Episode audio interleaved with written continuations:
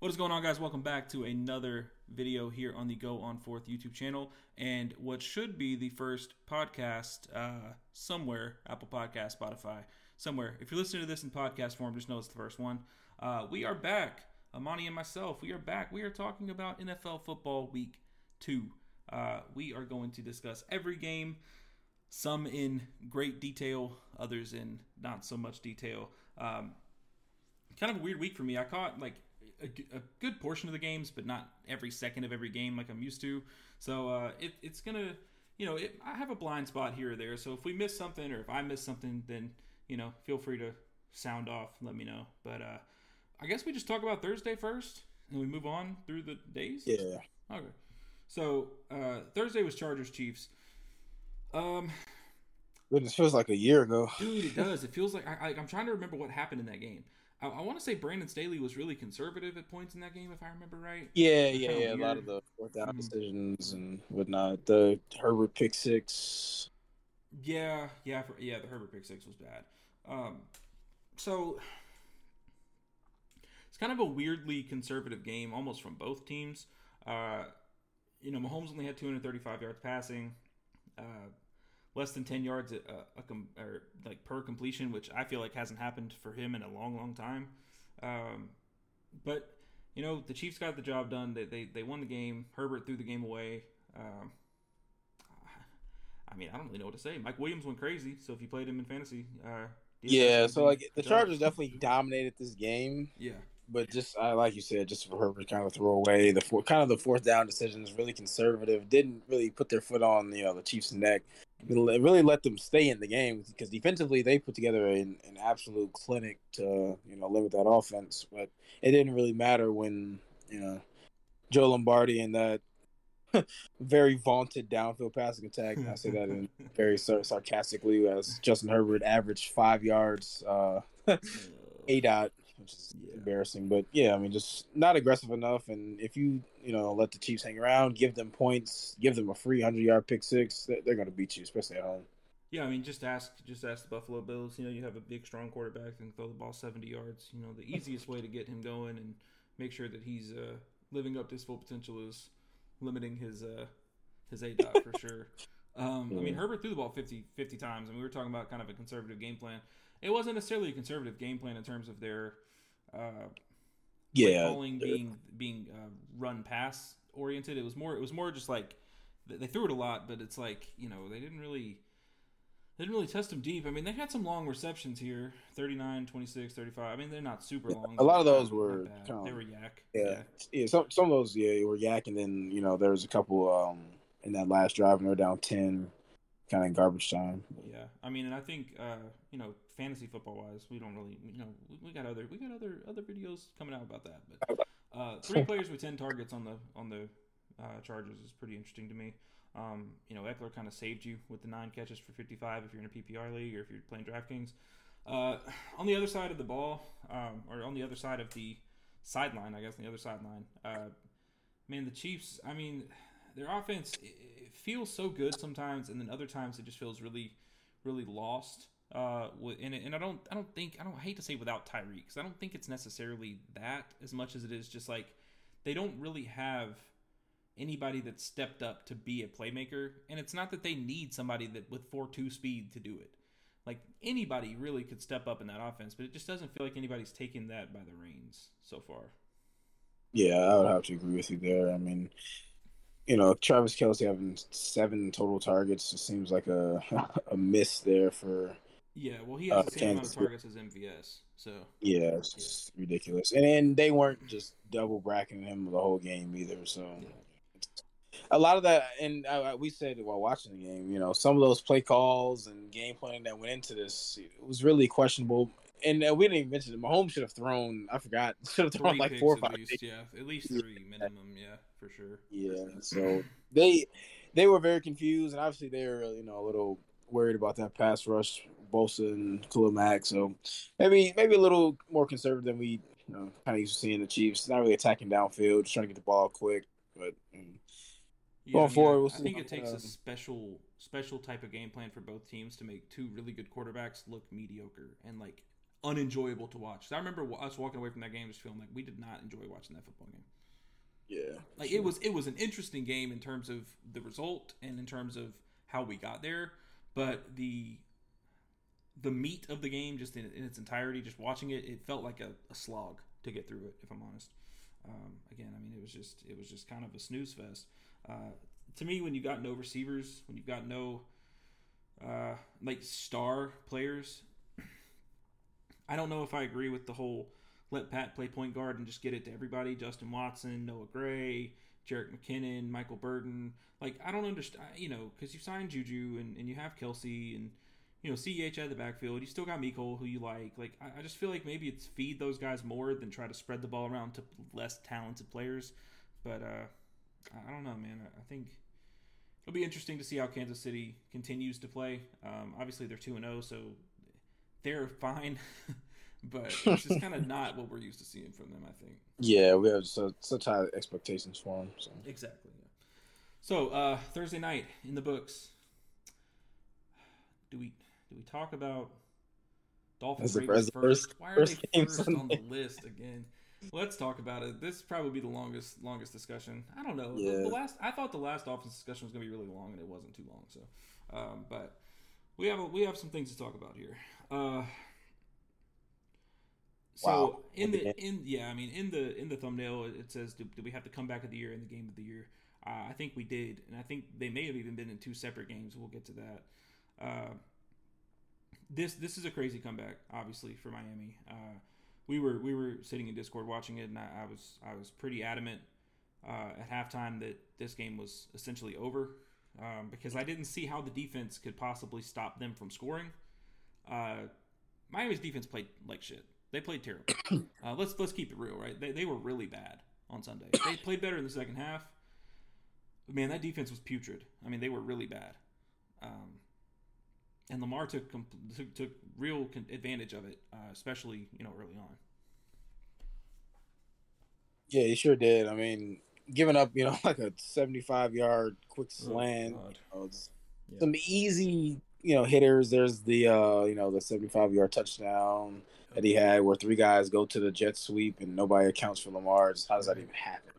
And the kick return to the house. There was just a lot of sloppy, you know, early plays for the Dolphins. And that's I mean, that's why they get down twenty eight to seven and, you know, have to dig their way out of it. Yeah, I mean God it just feels it just feels really it, it, worries me a little bit because I wonder if it's indicative of what kind of season defensively that they're going to have. Um, I remember I wasn't super impressed with the defense against the Patriots, even though the Patriots' offense was was not good. Um, it just it didn't feel like like Jaelan Phillips has been a complete ghost so far this season, and he was a guy that stood out last year. Uh, we still have deficiencies in linebacker with Jerome Baker and Elandon Roberts, who I'm not sold on either one of them, but I definitely think Elandon Roberts is not a starting caliber linebacker, at least if you're trying to contend for the playoffs. Um, there's a lot of deficiencies on that team, and I think Byron Jones coming back will help a little bit. But uh, yeah, I mean, they had to dig their way back, and we can talk about Miami offense. Um, you know, realistically, they moved the ball the whole game. It wasn't like, oh, they just came to life in the second half. I mean, they, they were moving the ball well in the first quarter, or in the first half as well. Yeah, they sure were. I mean, obviously, the first drive, you know, have the interception. Yeah. Um, there were some stalled possessions down there, and then I think second half was there another interception where you moved the ball all the way down it the field. The, so, yeah. It was the, it was right before halftime where we right were moving the ball down the field. Yeah. Yeah. So I mean, yeah, the, the complete game, the, the, offense looked really good for the, really the the entirety of the I game. So too, yeah. Yeah, um, and man, those Tyreek Hill and Jalen Waddle on one field. I mean, we we might be seeing the second incarnation of the uh, greatest show on turf because goodness gracious. Yeah, it's kind of what everybody was expecting it to be, right? And I think after week one, people's expectations were tempered a little bit. They were thinking, well, you know, maybe maybe Tua does have limitations. Maybe this offense has limitations because of Tua. You know, it, it really it, it did seem like a watered down uh, version of the offense in week one. So when you get to this week, and and I will say this, and I'll I'll you know I'll toot my own horn a little bit. I'll bang I banged the drum this week that this was going to be a shootout. Um, a lot of people thought it's going to be a close game. Uh, you know, maybe Ravens win it kind of 24 21. I, I, I kind of always had in my head this is going to be a shootout. Um, at least in the first half, it, it, didn't feel like that. It felt like it was a rout. Uh, but man, the second half. I mean, again, Tua Tagovailoa has been my favorite football player for like eight years or so. I mean, give or take. Uh, he he's again one of those guys that is a very polarizing figure in the NFL for really no reason. uh, he, he, just he just seems like a good dude and and uh, like played great football at Alabama. Had a catastrophic injury, came back from it. He's he's he feels like the type of guy that you would you would almost want to succeed, but people for some reason. Uh, don't have that affinity towards him. I guess uh, it may just be where he was drafted or where he played college ball, but I mean, he he finally showed up today or I guess Sunday and played like the, the, the guy I saw at Alabama. He he finally looked the part of okay, this is what we thought he was going to be when he got to the league. Yeah, I mean he he was excellent. Outside of you know, those two interceptions, he was excellent. I mean, he was on time with the ball. He was accurate. He was quick with his reads. He would step up in the pocket and make something happen. I mean, he had every phase of his game going you know, against the Ravens on Sunday, and he made them pay in every single way, and it was it was really beautiful to watch because, uh, as you alluded to, so many people like hate on him and throw a lot of ill will towards him, and I, I don't really don't understand why. He's he seems like like I said, he seems like a very nice guy, like a very likable guy, and you know, I, I feel like that's somebody that you want to root for, and he's he's very talented you know, I, I don't know if it's if it's the lefty thing. Do people do people hate lefties in 2022? Is that it? I don't know, man. It, and it could be just Bama fatigue, and it could be whatever because he he did play at Bama and he won a championship with us, and you know it could be any of those numbers of things. But I mean, my, my whole thing with Tua is is he he is a he does have limitations as a player. Uh, you know, he's not a big quarterback, as as was uh, big news this week. Apparently, that he's not a tall quarterback and he can't see over his line. Uh, you know, there's maybe four quarterbacks in the league that can see over their line right now. Um, he's not one of them. That's fine. Um, you know, he, he does have limitations of his game. He, he doesn't have a 70 yard arm. He has a maybe a 55 yard arm. But he showed that on Sunday it didn't really matter because and, and, and I thought that the ball that he was hit, that he underthrew to Tyreek for a touchdown, he just threw the ball late. Like Tyreek was had those guys beat 10 yards and he just threw the ball a little bit late. So, and you'd rather him underthrow it there at the goal line than overthrow it, you know, 10 yards out of the back of the end zone. So, I, again, I think he does have limitations, but but watching him play, watching him maneuver the pocket is one of those skills that people say is elite from him. I don't know if I would using the term elite is kind of just not. I would I would honestly say it's it's it, it, it is pretty elite. He buys himself a lot more time than. I mean, we just watched Kirk Cousins tonight, and goodness gracious. yeah, yeah. I mean, he he definitely does. He's got great movement. He's got great. uh awareness in the pocket. It feels like a lot of the times he just knows what's going on. I mean, he was only sacked one time, and and with an offensive line that's been much maligned and for good reason, to get sacked one time in a game with uh, you know the Ravens front front four as good as they are, their pass rush, and they brought heavy. You know they brought some pressure to it at times too. For him to be able to get rid of the ball as quickly as he did, maneuver the pocket, he made a crazy spin move to throw one of those touchdowns to River Cracraft that was absolutely absurd. Like you just don't see quarterbacks do that a lot. So, you know, those types of things about his game are really impressive and, and just make me feel like he can have longevity in the league as a starting quarterback. And, you know, you throw for 470 yards, six touchdowns. It, it's, it's, it's like a, you know, like I said, in my wildest dreams of watching him play quarterback, did I ever think for the Dolphins that he would actually do that, especially after those first couple seasons. But watching it, man, it really felt special. It was it was one of those moments where, as a fan of the team and as a fan of the player, you're just kind of sitting there with your with your mouth open. You know, you just can't believe what what you're watching. Yeah, definitely. It felt good to see him succeed, and I was I've been waiting for him to do that. I mean, ever since that he came into the national championship in Alabama in the second half, I was super excited to see him. I was like I said, big fan of him coming into Alabama, and you know, it just felt really good. And also, I just want to give a lot of credit to Mike McDaniel. That offense oh, is for so sure. perfectly designed. I mean, he gets his guys.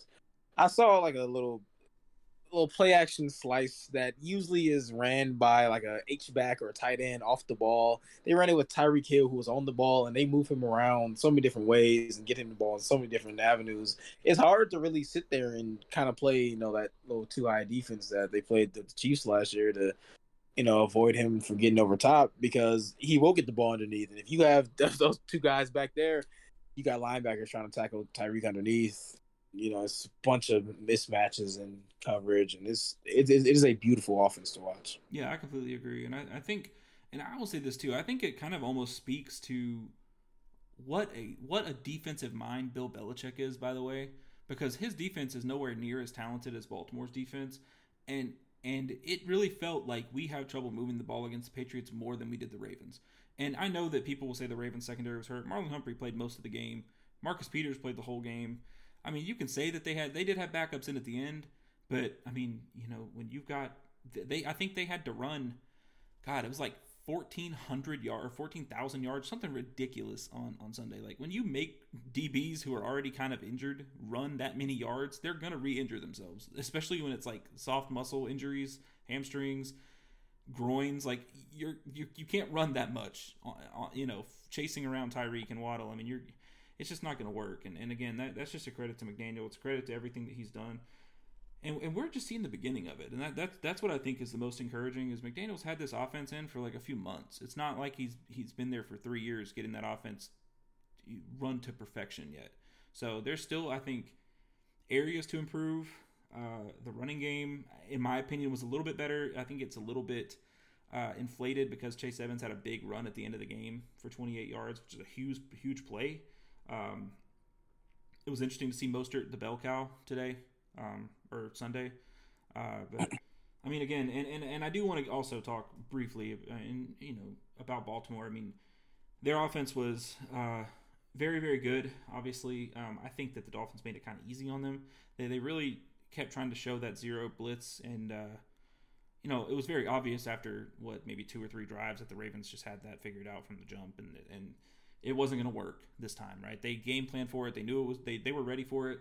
Uh, Lamar played about as perfect a game as you could have until, I mean, maybe the fourth quarter where he nearly threw a pick to Xavier Howard to lose the game. uh, you know, like you said, a 79 yard touchdown run. I thought the Dolphins did a good job keeping him contained for the most part, aside from that long run. Um, and then, yeah, making life easy for him, letting Mark Andrews kind of run up the seam open and, and just kind of get open in the middle of the field. I mean, I didn't love the defensive game plan from the Dolphins, but Lamar took advantage of it. He played a great game. Um, if he can play like that all year, then uh, Baltimore is probably going to have to pay him. Uh, I don't think they can really get away from it at this point. So, uh, you know, we'll see. And, and and the Ravens, I think, have a good as good a chance as anybody to win that division. We'll talk about the Bengals soon, uh, and that that uh, catastrophe. But, uh, Baltimore, I mean, I think they're as good a team as any in that division. And and since the rapist doesn't come back until what week twelve, so you know. Browns will probably be you know five and six or you know something like that. So Baltimore I think has a good shot, and and Jesus the Steelers. I mean we'll get to that too, but uh, you know Baltimore fans don't hang your head. I mean obviously twenty eight to three really hurts in the fourth quarter. That's that's a that, that one stings a little, but you know uh, you guys played a great game, and, and you'll be in the playoffs or you'll be you know thereabouts at least. Um, uh, Jets and Browns. We're not going to talk about this game extensively because we really didn't watch it that that much. Um, I really didn't even know what was happening. I had it on the screen. I saw the Jets get an onside kick, and I was like, "Oh shit!" The Jets got an onside kick. I was like, oh, "That's crazy. What's the score?" And I looked at the score. I was like, "Oh, they have a chance to win the game. they have a chance to win the game."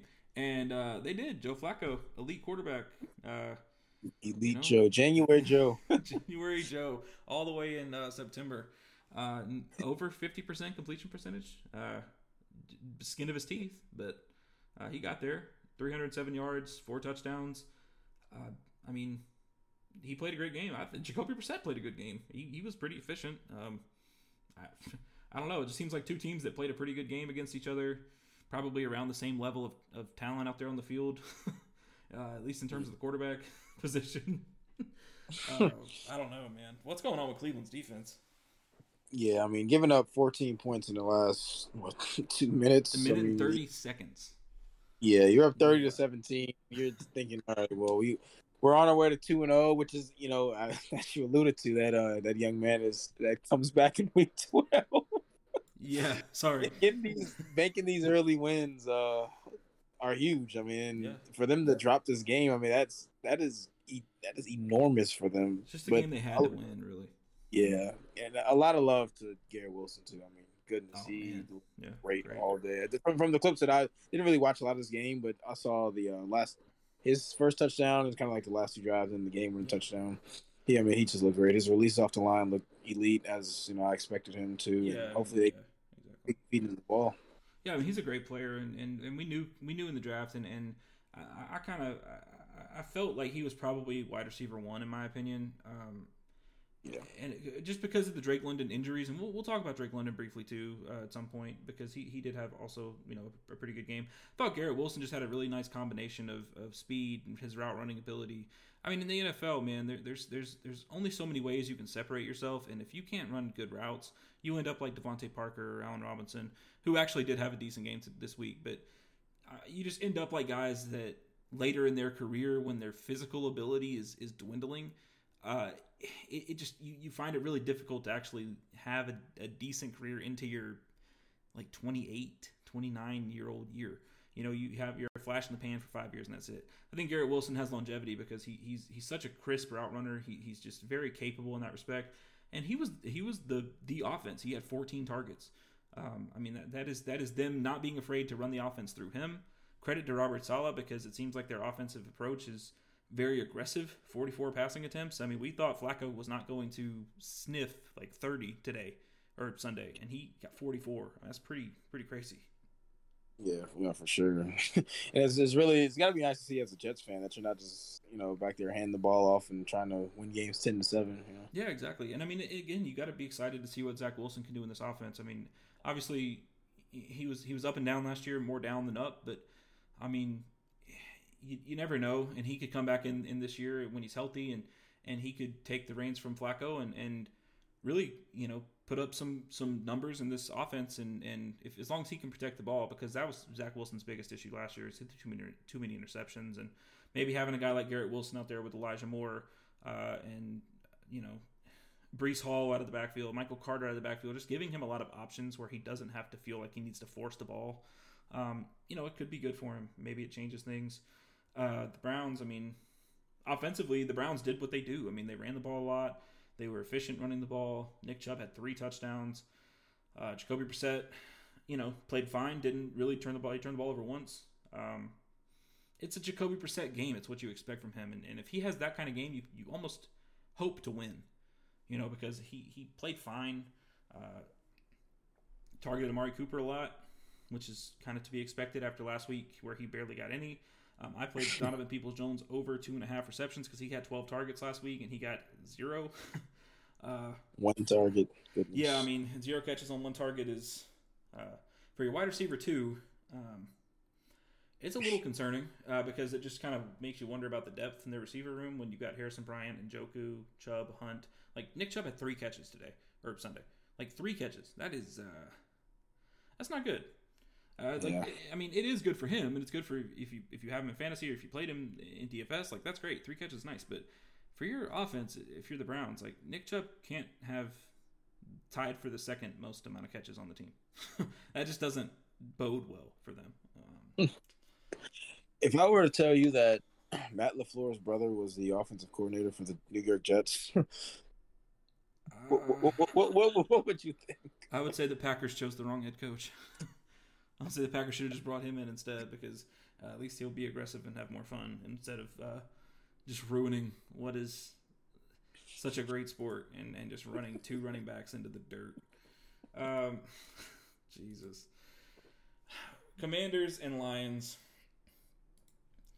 Uh, Washington Commanders need to go back to the Washington football team after this one because this is this was uh, not a good game for them uh, in a lot of ways. Carson Wentz looked uh, very confused and very lost. Uh, I haven't seen him look this lost probably since Philadelphia. I know last year he had some ups and downs, but man, I mean he he looked he looked really rough for about two and a half, three quarters of this game, and they tried to turn it on late, and it just it just wasn't enough, man. Detroit was able to hold on; they were able to pull this one out.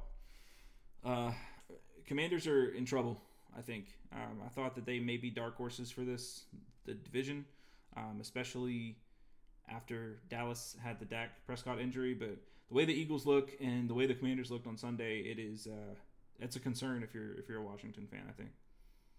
Yeah, no, for sure. And you know, the offense, the offense line was one thing. You know, allowing all those pressures all day. That's that's, that's even tough for Wentz, and Sure. he did sacks that were pretty bad, and he made some pretty bad decisions. So. He stepped into a couple of them, and we're, we're going to talk about Aidan Hutchinson in a minute because he had three, and we we we we kind of we kind of poo pooed him last week. But we'll talk about that. Yeah, I mean, you know, one covered sack, one free rush, and you know, one good rush. That's okay. Know, sure. but no, in all seriousness, um, the defense for the Washington Commanders.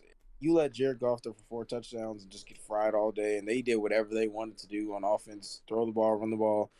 That's that is very concerning. That's that is very concerning, and really back to back, not good defensive performances for them. So yeah, I mean, I think, but again, I think it's something that again I've been pounding the table uh, on this for a long time with Washington. Is their their secondary sucks, and they've sucked for a long time, and and it, it just feels like their front seven.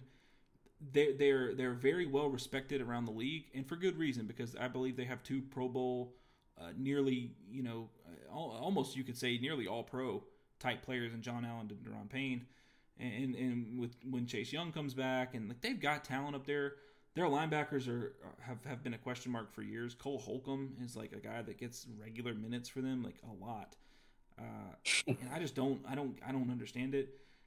And then you got a secondary that, in my opinion, just hasn't properly been addressed. I mean, they're still just not very good in the back half of their their secondary, and it, really shows, man. It, it just it shows up in games and you see it and every every week i feel like in in dfs i'm looking at who does washington play what pass catcher can i get from the other side you know what who, are they playing at competent quarterbacks if they are then they're going to get 300 yards and, and, a couple touchdowns because washington's secondary and their defensive and it may just be a scheme and game plan thing but i know benjamin st-juste allowed like the most uh, most completions in the slot last year the most highest completion percentage or something crazy their secondary is just not very good yeah, no, they're not good at all. But I do want to give a lot of credit to Amon-Ra St. Brown. I mean, he is turning into one of the probably ten best receivers in the National Football League. Yeah. I mean, he is he is putting on a clinic every single week, and you know, mm-hmm. this week nine catches, 116 yards, two touchdowns, routing guys up, sitting in zone. He just has a very great understanding,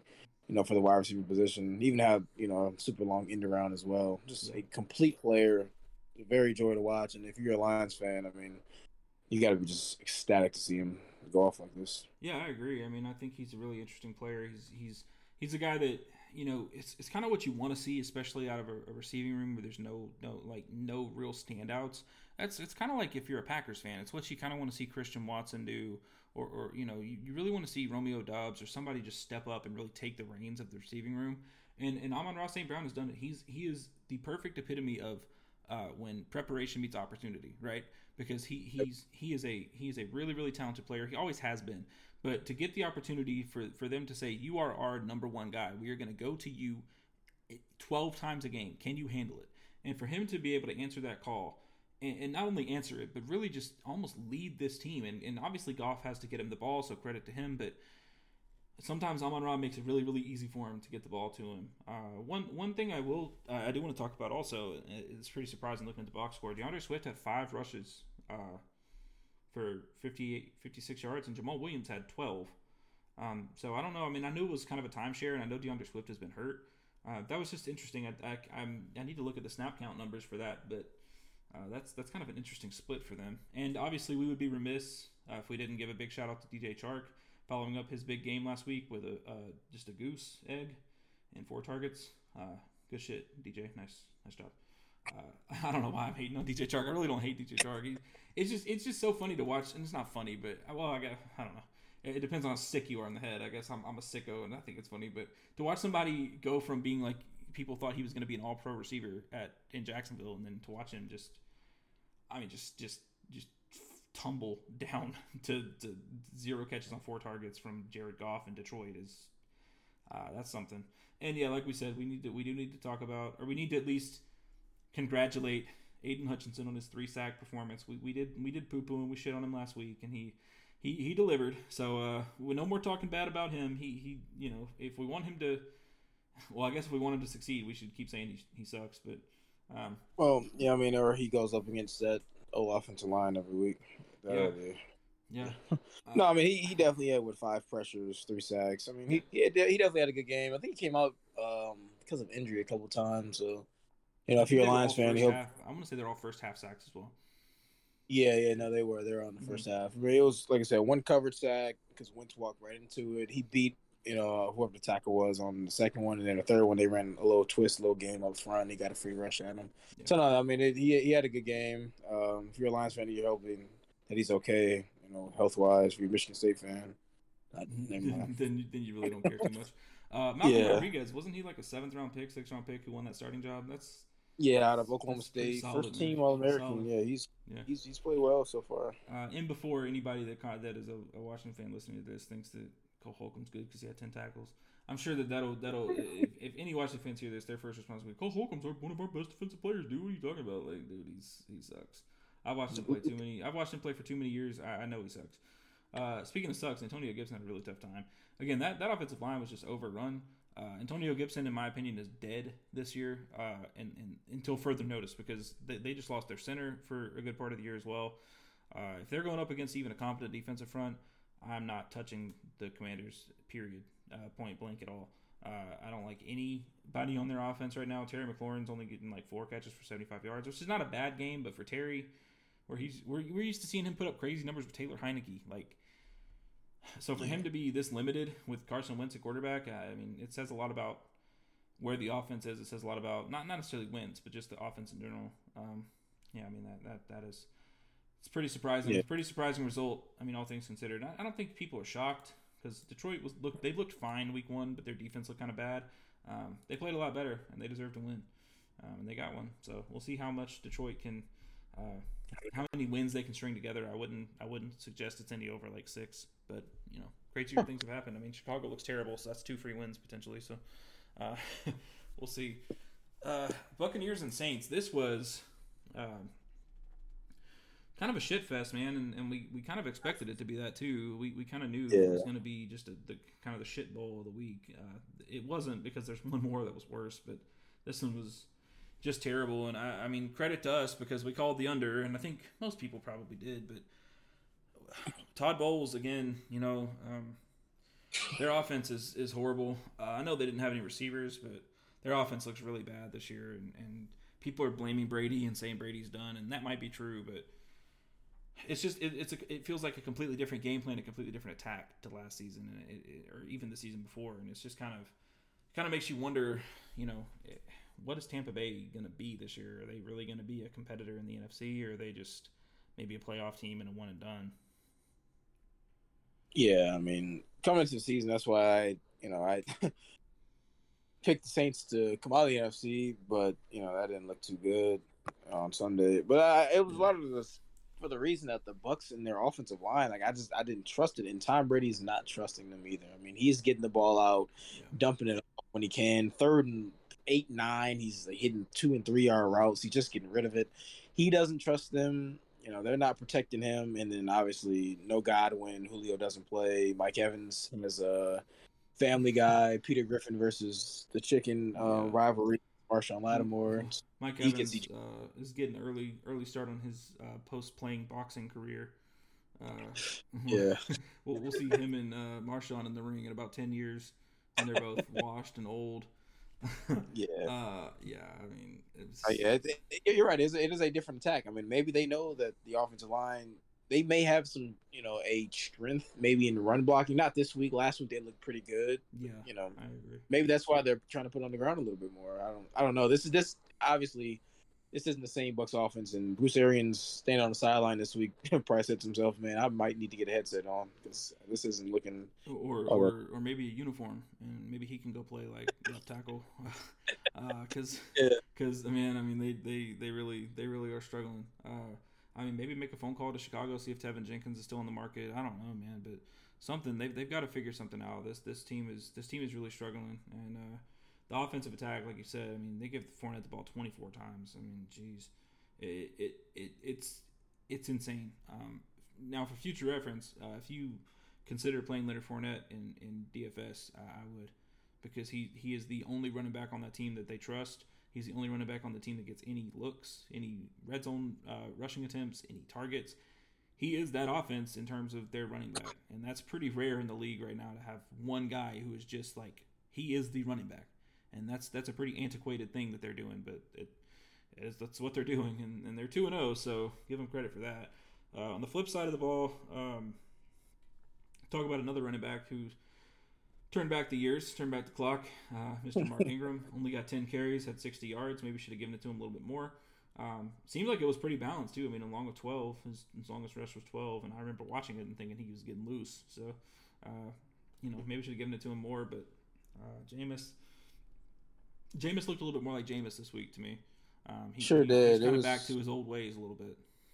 Yeah, it was really tough to see because I expected him to kind of take a step forward. And I know, you know, he's playing with the fraction in his back and all, I understand, but that has nothing to do with the uh, the decision making of making these passes. You know, I mean, it's Yeah, it was very disappointing watching him play like that because that, that that's a game that they were I think up three nothing for a lot of the game and it's three three three what going into the fourth quarter Mhm. and then to give up 17 unanswered or pick six it was a lot of i feel like there was a lot of other fluky stuff that happened for uh, the saints but you know olave basically drops a touchdown ends up really being a fumble on a play where he catches it in stride and he stumbles down and fumbles. They just they have to figure it out on offense. I still believe that this is a team you know that can go pretty far. Jameis has to play better. There's you know there's there's no debate about it. They have the weapons to do so their defense is great. You know, it's so lights out. They have to play. They have to find something on offense because if not, they're just going to waste a pretty talented roster. Yeah, I mean, I think that the, the roster's already wasted, in my opinion. I, I again, I mean, Jameis Winston, we, we know what he is, man. We, we know we know who Jameis is, and, and he he is this guy. You know, twenty five or forty. Usually, you expect more yards, but a touchdown, three picks. You can even say it's three touchdowns, three picks, but that's what Jameis is, and, and to expect him to step up any more than what he's capable of and what he's shown he's capable of is is is in my opinion foolish for the Saints. And again we talk about all the time and, and I hate to again I hate to shit on defensive head coaches because there's a couple good ones in the league right? Sean McDermott does a nice job. He's not really an offensive like guy you know? But but he he's aggressive and, and he runs he has a nice offense over there. He knows what to do but Dennis Allen, I mean, another defensive head coach. I mean, this is just a defensive head coach bowl, and it, it was I was, it, I was just going to say, the, yeah, didn't this game look like a, a nice it defensive did. I mean, it did. It looked like- battle? Yeah, it looked like I was watching a game from the 1990s. You know, it just wasn't. It's just nothing interesting about this game at all from the perspective of watching it. Um, I, I just I, I, I had trouble getting into this game because I knew both of these teams were not very good. Um, and people may you know be up in arms about saying Tampa Bay is not good, but they're not. Um, at least not right now. And, and the offensive line, like you said, I mean, they're they're in big trouble. They've got to do something to right the ship. Um, but uh, to me, Tampa seems like maybe a nine and nine and eight 10 and 7 team and they sneak into the playoffs or win the division maybe and just make the playoffs that way. Uh, but where the Saints are going, if their offense doesn't improve as well, then I mean they're not going to make the playoffs. They'll be they'll be lucky to be nine and eight. Um, and I, I and to to be fair, I mean the easiest or the best opportunity for the Saints to win against the Bucks is at home. So the fact that they didn't win that game is it, it doesn't really spell uh, good things for New Orleans moving forward.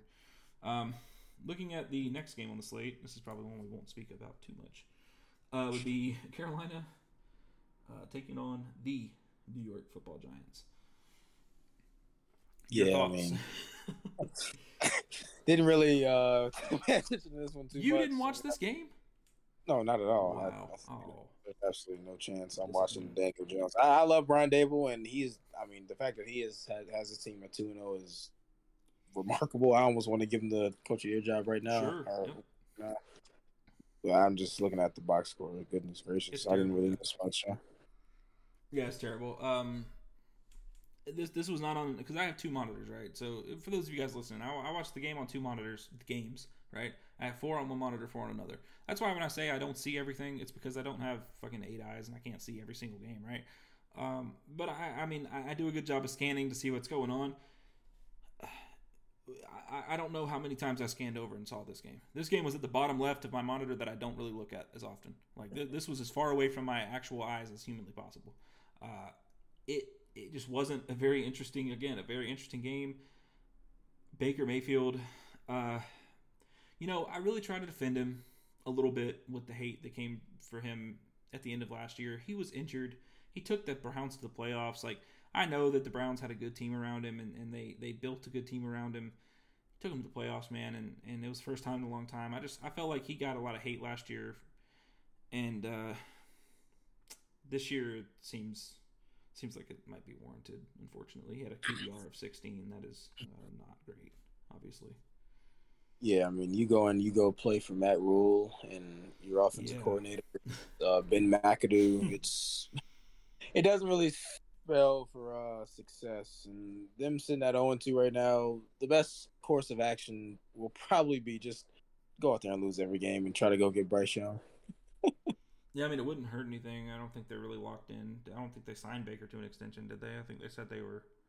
I don't know if they did or not. I don't think they did. I believe it was it's just a one year deal. for Yeah, sure. exactly. So, uh, yeah, I don't know, man. I mean, to me, when you when you fire, and you're gonna love this, when you fire Joe Brady and you go get Ben McAdoo, it, it really does beg the question of what the fuck are you doing? Because Joe Brady is at least a young guy who's got an offensive like mind and a, and a good offensive mind, and then you take him and you fire him and you bring in a guy who has shown no propensity for offense, especially as his time as a, with, with his time as a head coach for the Giants.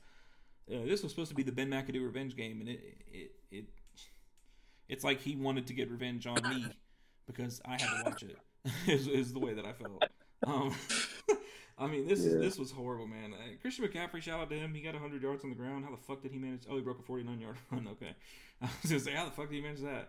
Uh, all right, he had five targets again. Maybe maybe McCaffrey's back as a fantasy fantasy player. Uh, and I, I, you know, I've stayed away from him on DraftKings past two weeks. Maybe this week I should have played him, but I, I certainly didn't. Um, man, I mean, uh, looking on the Giants side of it, like you said, Daboll's great. Um, I love Daboll. I, I, I enjoyed having him for one year at Alabama. Then he moved on because, of course, he did. Uh, I enjoyed him his year that he was there. Uh, thought he did a great job of bringing in an actual offense with some, you know, some interesting moving parts to it. Uh, Daniel Jones, oh man, uh, five five yards per completion is uh, not very good, uh, or maybe it's per attempt. Either way, it's just not. That's not good. Um, he didn't turn the ball over unless he fumbled. Uh, he did not. So he didn't turn the ball over. That's great. That's probably why they won, uh, because he didn't turn the ball over. uh, Robbie Anderson fumbled. Chu- uh, Chuba Hubbard fumbled. What a what a player Chuba Hubbard is, man. He, he wasn't he the one at Oklahoma State that was like he was gonna sit out and shit, and he was like, oh man, I'm Yep. I'm, I'm fucking first round running back. I'm not gonna I don't, I don't need this. And then yeah, he is terrible. Uh, Saquon 21 carries, 72 yards. Uh, not great. Uh, uh, Richie James is uh, apparently reincarnated. Uh, Wide receiver one. yeah. Uh, just Antonio Brown reincarnated. Uh, just fantastic. What a player. Sterling Shepard, uh, six for 34 is his A dot had to have been abysmal. Uh, Yeah, so I'm, I'm looking at this now, and even like Kadarius Toney has that two catches for zero yards. There's no way they're even allowing Daniel Jones to push the ball down the field.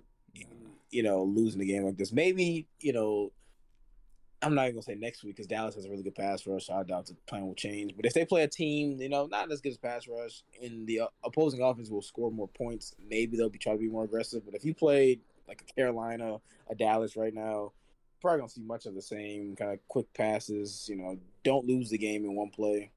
yeah, I mean that's really all you. I mean. I guess it's smart from Daboll. So. Sure, I mean he's two and zero. Uh, I mean he beat the Panthers and the. Did they beat the Browns? Is that who they beat? Uh. Titans. Uh, Titan. Oh my. Yeah. Uh, two and zero for Daboll. Um, I think that probably comes to a screeching halt next week, but we'll see. Uh, oh man, I don't have a lot to say about this game. I feel like I could have a lot to say.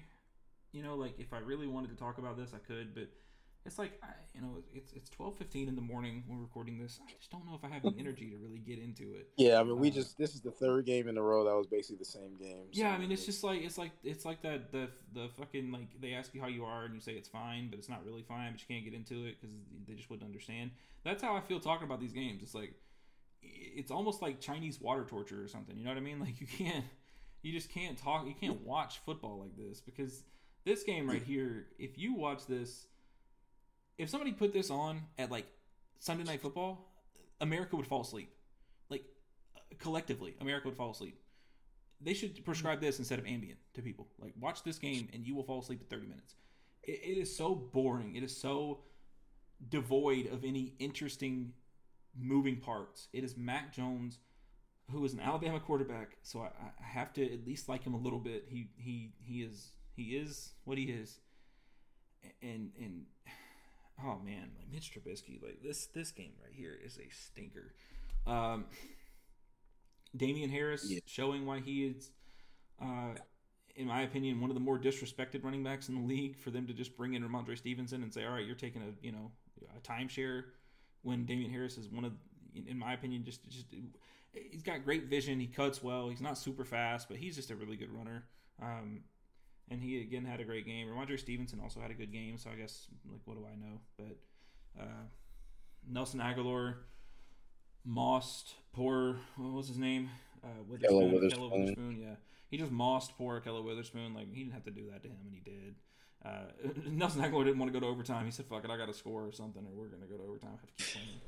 Uh, yeah. Just to, I mean, uh, look, Jakobi Myers went crazy. I mean, I didn't even know that Jakobi Myers went crazy, so good for him. Uh, I mean, yeah. DeVante Parker zero catches on two targets. That's the easiest under ever. If you want to play DeVante Parker under receptions every single week, you can. It's free. Uh, it, people are just giving away money. You know what I mean? Uh, yeah, that's the Patriot side. Um, I'm seeing if there's anything interesting that happened defensively. Jalen Mills got a pick, probably his first one in like four years. Uh, I mean, nothing else really interesting happened. Minkah, Minkah got one too. Minkah did get one. Yeah, we're gonna talk about them in a second because I got I got I got more to say about them. I think the Patriots. It's like they, they, they fucking hired Matt Patricia to run the offense and Joe Judge. Like uh, the Patriots are gonna be shit. They're gonna be terrible. Exactly. Gonna, they, yeah. Yeah, they're just gonna be bad. Like they're gonna win seven games and, and, and they're gonna be fucking bad. And then Bill's gonna retire, and then Matt Patricia's gonna take over, and it's gonna be shit forever. Like I don't know, man. They, they they've missed on a lot of draft picks. They've missed on a lot of free agent picks. I mean, this, it's just it, it really is collapsing around Bill, and it's time for him to get out. And I respect Bill yeah. a lot, and I think he's probably one of the best head coaches ever. Uh, but you know, you, you, he should have gotten out three years ago. He shouldn't have. He shouldn't have stayed for this rebuild. This is this is because to me it taints his legacy because it makes you think this is an old, out of touch guy who doesn't know how to win football games in the NFL like right now anymore. Like it, it, the shit's passing him by. And He made the playoffs last year, but God, I mean, did they really deserve to? That team was so bad last year. They're they were the worst team in the playoffs by a mile. Uh, and, they, yeah, and, the Eagles were in the playoffs too. like, yeah, the Patriots. Fuck, fuck, the Patriots, dude. Fuck them. They're fucking terrible.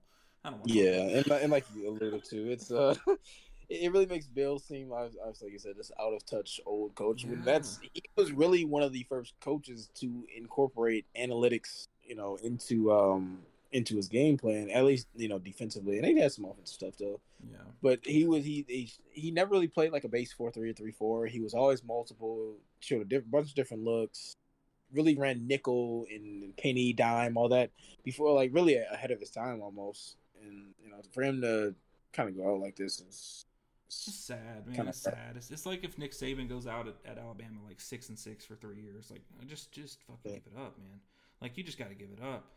Like, and and again, I, know that the response to that would be, oh, they made the playoffs last year, dude. They were bad last year too. They, they got bailed out a couple games, and they beat the Bills in like the snow game where they they ran the ball seven hundred times. Like, yeah, like, two passes. Some of that some of that stuff is just like you know, they, they didn't deserve to be in the playoffs last year, and I'm not saying the Dolphins did either, but they definitely didn't. The Patriots did not, and and they're terrible. They're going to continue to be bad. They're going to win some games just because like Bill is going to will them into wins. I think that's kind of what happened this week, uh, along with the combination of something else we're going to talk about. Like, yo, yeah, we are. Oh my goodness, uh, we're going to talk about the the con job of the century, right? because somehow Mitch Trubisky played so terrible in Chicago that he got cut, or he, they didn't pick up his option, or whatever the fuck happened. And he went to Buffalo for one year, sat behind Josh Allen, didn't do shit but just sit there, and now somehow he got a starting job in the NFL. And I don't understand. Like we talk about all these quarterbacks, all these rookie quarterbacks, and and like this year's rookie quarterback class is obviously very just I, would just say that they're they're they're just not up to the standard that we're used to seeing from NFL quarterback classes coming out of college, and it's because a lot of them are you know senior guys, older players who just you know stayed around and and and earned their spot, and you know Desmond Ridder and Kenny Pickett and like old quarterbacks, right? Yeah, Malik Willis is twenty five, like Kenny Pickett's 25 and, and Desmond Ridder's 25. Like we just got 25 year old rookie quarterbacks, right? And Mr. Trubisky's probably like 25 too. He's probably 26. But you can't you can't take a quarterback that was so horrific in Chicago, sit him behind a good quarterback for one season, and think all of a sudden that he is a starting caliber quarterback. Just play Kenny Pickett, dude. Like at, at the very least, you drafted Kenny Pickett the first round. You got to at least play him because you're not winning any games with with Trubisky at quarterback against a competent football team. At the very least, if you put Pickett out there, and I know the offensive line's not good, but if you at least put Pickett out there and just see what he can do, then you'll know. Okay, do we really need? A, do we do we have the quarterback we need, or do we just waste a first round pick on a guy that, that's that's not the guy? But you need to know that now. Like you already know Trubisky's not the answer. So I don't really know what Tomlin's doing. Just just like sticking his head in the sand and continuing to run with Trubisky. Yeah, I agree. I mean, he he, he can't start after this week. I mean, no, back to back abysmal performances. He got lucky last week that brought yeah. through 10 million picks and a bunch of missed field goals. Right. You, you cannot keep running him out there, especially with the talent that you have on that team. Not only defensively, you have a pretty good wide receiver room. Pat Freiermuth is he is a damn good tight end. Yeah you cannot keep running him out there like that.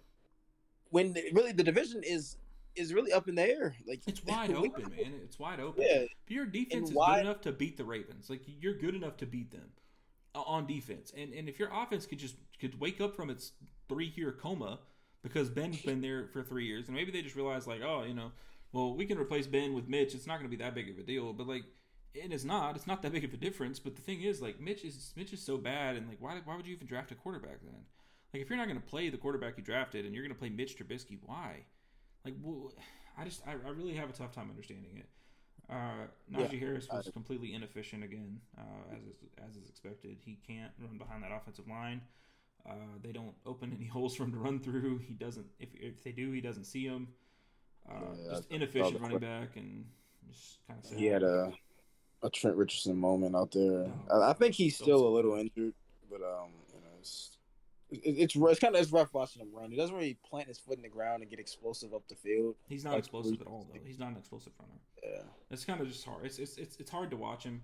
And I thought the same thing when he was in Alabama. I liked him as a college quarter or college running back. I thought he was a good college running back. I thought in the NFL he was definitely going to have limitations.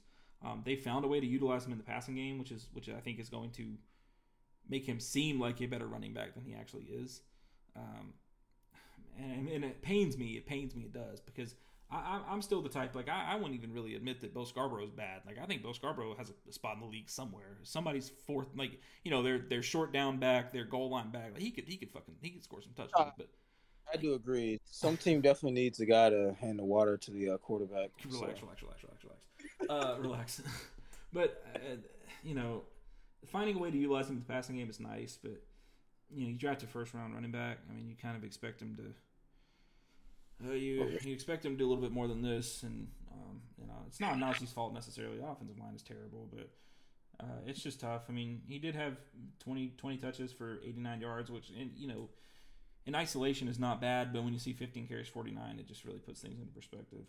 Um, yeah, exactly. And I mean, it, it just it really just goes back to the quarterback. And then and if you put Kenny Pickett out there, two things. You'll see if he's competent, if he can play, and you'll know if Matt Canada just needs to go. As exactly, I agree with that too. Yeah. And you need to know now.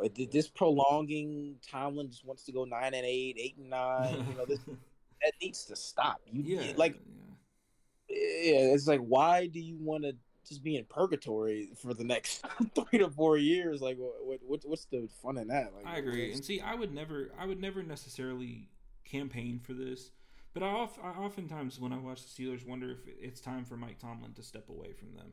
And, and and not that he necessarily would want to, or not that they would even ask him to do that, or they want him to, but he's been there for so long, and they, they feel like they're kind of in a in a place right now where where they're just in a rut, and and sometimes just as an organization, you need to you need that head coaching change. Like you just need a fresh set of eyes on the on the organization, on the team, on the players. Uh, and and again, I don't know how Steelers fans feel about that. I'm sure that they're they're they're Tomlin till they die or whatever. But I mean, sometimes it just feels like like you're right. Like he, he he's they're toiling in mediocrity, and do they really have to?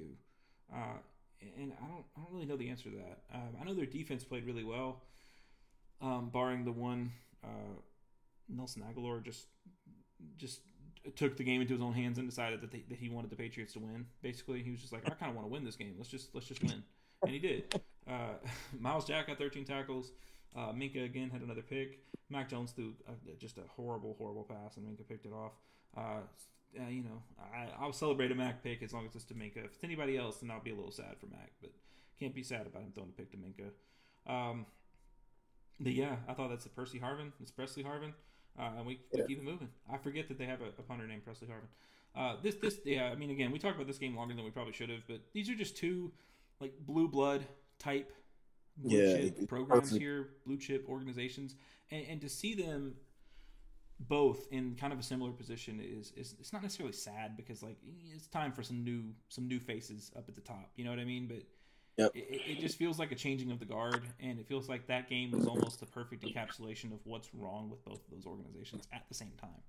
Um, Yeah, exactly. and, and I mean, it's just, uh, it, it- it's just again, I wouldn't say it's sad, but it is just, it's just interesting, I guess. But uh, from one dumpster fire to another. uh, well, Man. let's talk about Jacksonville first Okay. because I want to make sure we give them the credit they deserve. Uh, Jacksonville is apparently a fortress to play in. You don't want to go to Jacksonville ever to play a football game, um, especially if you're a team from Indiana, because you can't beat Jacksonville there. They are impenetrable at, at home. Uh, Trevor Lawrence uh, played, I think, an efficient football game, um, and you know, I, I think he played like Tua. like I hate to say that, I think he played like Tua. Like everybody claims Tua plays. That's kind of how Trevor Lawrence played. Like you know, took the dump offs, took the short stuff, took the easy stuff. Twenty five for thirty, very efficient game, two touchdowns. It's a good football game from him. Uh, it's, as opposed to last year where Urban Meyer had him throwing four interceptions every game. So good for him. uh, really, really nice. Uh, James Robinson showing that he's the bell cow with 2.8 yards per carry. Uh, he also had a run of 37, which means realistically he was what 22 uh, carries for 27 yards. Uh, Yeah. ooh, Uh, that's not good. Um, ETN wasn't much better, so it's not like you know you can call for ETN to get the ball more. But that that's pretty inefficient running when you run 20, what, 31 times between your two running backs and you barely crack 80 yards and you had a 40 yard run. That's rough. Uh, receiving wise, Christian Kirk still still wide receiver one. Evan Engram had his breakout game a week too late. I was I was expecting it to be last week. It wasn't. It's this week. Then by breakout, I mean like what, like ten fantasy, eleven fantasy points. uh, Marvin Jones, ETN. I mean, you know, Zay Jones again is involved. I mean, it wasn't it wasn't a sexy game from Jacksonville by any standard on offense, but on defense, uh, I thought they shined on defense. I thought they looked really good. And again, I didn't watch this whole entire game, but I definitely caught a good bit of it just because I was trying to see, and I also had a bet on the Colts as well. So I was trying to just see what the hell was happening. And uh, Josh Allen, not that one, uh, went crazy today or uh, Sunday. He he he was all over uh, Matt Ryan. He just made him miserable. Matt Ryan was in hell on Sunday. Yeah, no, he's he has shown flashes, you know, throughout his first couple years in the National Football League, and Yeah. you know, again on Sunday, I mean, two sacks, two quarterback hits. I mean, he's probably a bunch of pressures, tackle for loss. Tons He, of pressures, yeah. yeah, I mean, he looked really good. Yeah. That's, that's very encouraging to see from Jacksonville. And just speak, speak on Tre- Trevor Lawrence again. He it's a very efficient game. I did catch you know some glimpses of this game. Mhm. He just he seemed pretty calm in the pocket. You know, pretty cool, very sharp. You know, not not trying to force the ball downfield, not trying to force some double covers like he you know often does because he trusts his his golden arm. He has a really good arm, obviously. Yeah, he does. Great on. uh, yeah, but just trusting the game plan, giving what you know, taking what the defense is giving him. Very smart game from Trevor Lawrence, and going forward, that's that's what you expect to see from you know a guy that was touted as the next Peyton Manning. You know, all Right, this yeah. up there. So it, it was very encouraging to see that from Trevor. Yeah, I agree, and I think Doug Pederson's probably the perfect coach for him. Uh, I think Doug Pederson is a guy that is, is not he's not going to go out of his way to be ultra aggressive all the time, but he is going to play a, a competent offensive system that is going to give him opportunities to give him opportunities to change the game, but also give him opportunities to just keep the game at a steady pace, especially a game that you're winning. And Jacksonville's not used to having a game like this where they're just winning the whole game, right? So I think realistically, what you could expect from this team is is you know it honestly is encouraging to see not only can they beat a team like the Colts, but they can comfortably beat them and have an offense that looks maybe not super threatening, but competent for most of the game. Um, especially when your defense is playing like they are. Matt Ryan had a QBR of six, so it you know it begs the question. Uh, I, I guess the Falcons were probably right to get rid of him when they did. Um, it what what can the Colts do? Because they're stuck with Matt Ryan. They don't have a choice. It, it, feels like the Wentz situation all over again. It's like you went from Carson Wentz and you said, "Wow, we made a fucking horrible mistake trading picks for this guy." Right? This guy is terrible. We're cutting him. We're trading him. Whatever. And then you trade for Matt Ryan, who is a bag of dust, who can't move in the pocket. He's not. He's not an exciting quarterback anymore. He's not an MVP. Like he threw he threw three picks. He got screamed at the whole game. I mean, he he nearly had an under fifty percent completion percentage. It was just all bad from Indianapolis, and it seems like that's kind of like how their whole season's been so far. Yeah, no, for sure. And that offensive line, you know, he expected that to be kind of like the uh, bright spot on that team, and they have been absolutely Jesus. terrible. Yeah. Given, I would say I think two of those sacks from Matt Ryan, but the other three were on the offensive line. Yeah. really no time to throw, and it's really it raised the question: Why on earth did you pay Quenton Nelson a guard all of that yeah. money, and you're lo- and he's locked up for what the next four or five years? It just it makes no sense. I really compare the situation to Tennessee. I think the Colts and Tennessee are really just the same type of team. They, they want to get in under center, get an eye for hand the ball off, and throw when you have to. And I don't think you know, Reich and Vrabel realize that the year is 2022 and you just cannot win like that. And with them playing like that, I mean, we haven't talked about it yet, but they're opening the division to the Jacksonville Jaguars, and that's um, that's very sad if they were to lose the division to the Jaguars in the first year. I, I uh, hope they do. I hope Jacksonville yeah. does make the playoffs. I, I, would I would love to see them make the playoffs, and I would love to see the Colts and the and the Titans take a step back because, like you said, I, and and it's because I love football so much, and I, I want I, I want good coaching, and I want progressive play to be rewarded. I don't want Mike Vrabel to get another nine win season to make the playoffs and, and, and maybe win a playoff game. Like he they the Titans and we'll, we'll get to that. The, the Colts and the Titans, like you said, they're they're they are both they are both a very similar style of team, uh, except that the Colts actually have a good defense. Um, that's what makes the Colts kind of a scarier team in terms of the ability to make the playoffs. But when your quarterback is getting getting pressured the way that Matt Ryan's getting pressured, when he's throwing the ball out of pressure into interceptions, when when, when you have a 38, 37 year old quarterback making boneheaded decisions, rookie type decisions, uh, that's that's when you start kind of screaming for con- like that's a cause for concern. Uh, and you know, Jonathan Taylor nine for fifty four. He had a long of twenty one, but I mean, he touched the ball nine times. Like Jonathan Taylor, or ten times. Yeah, he had a catch.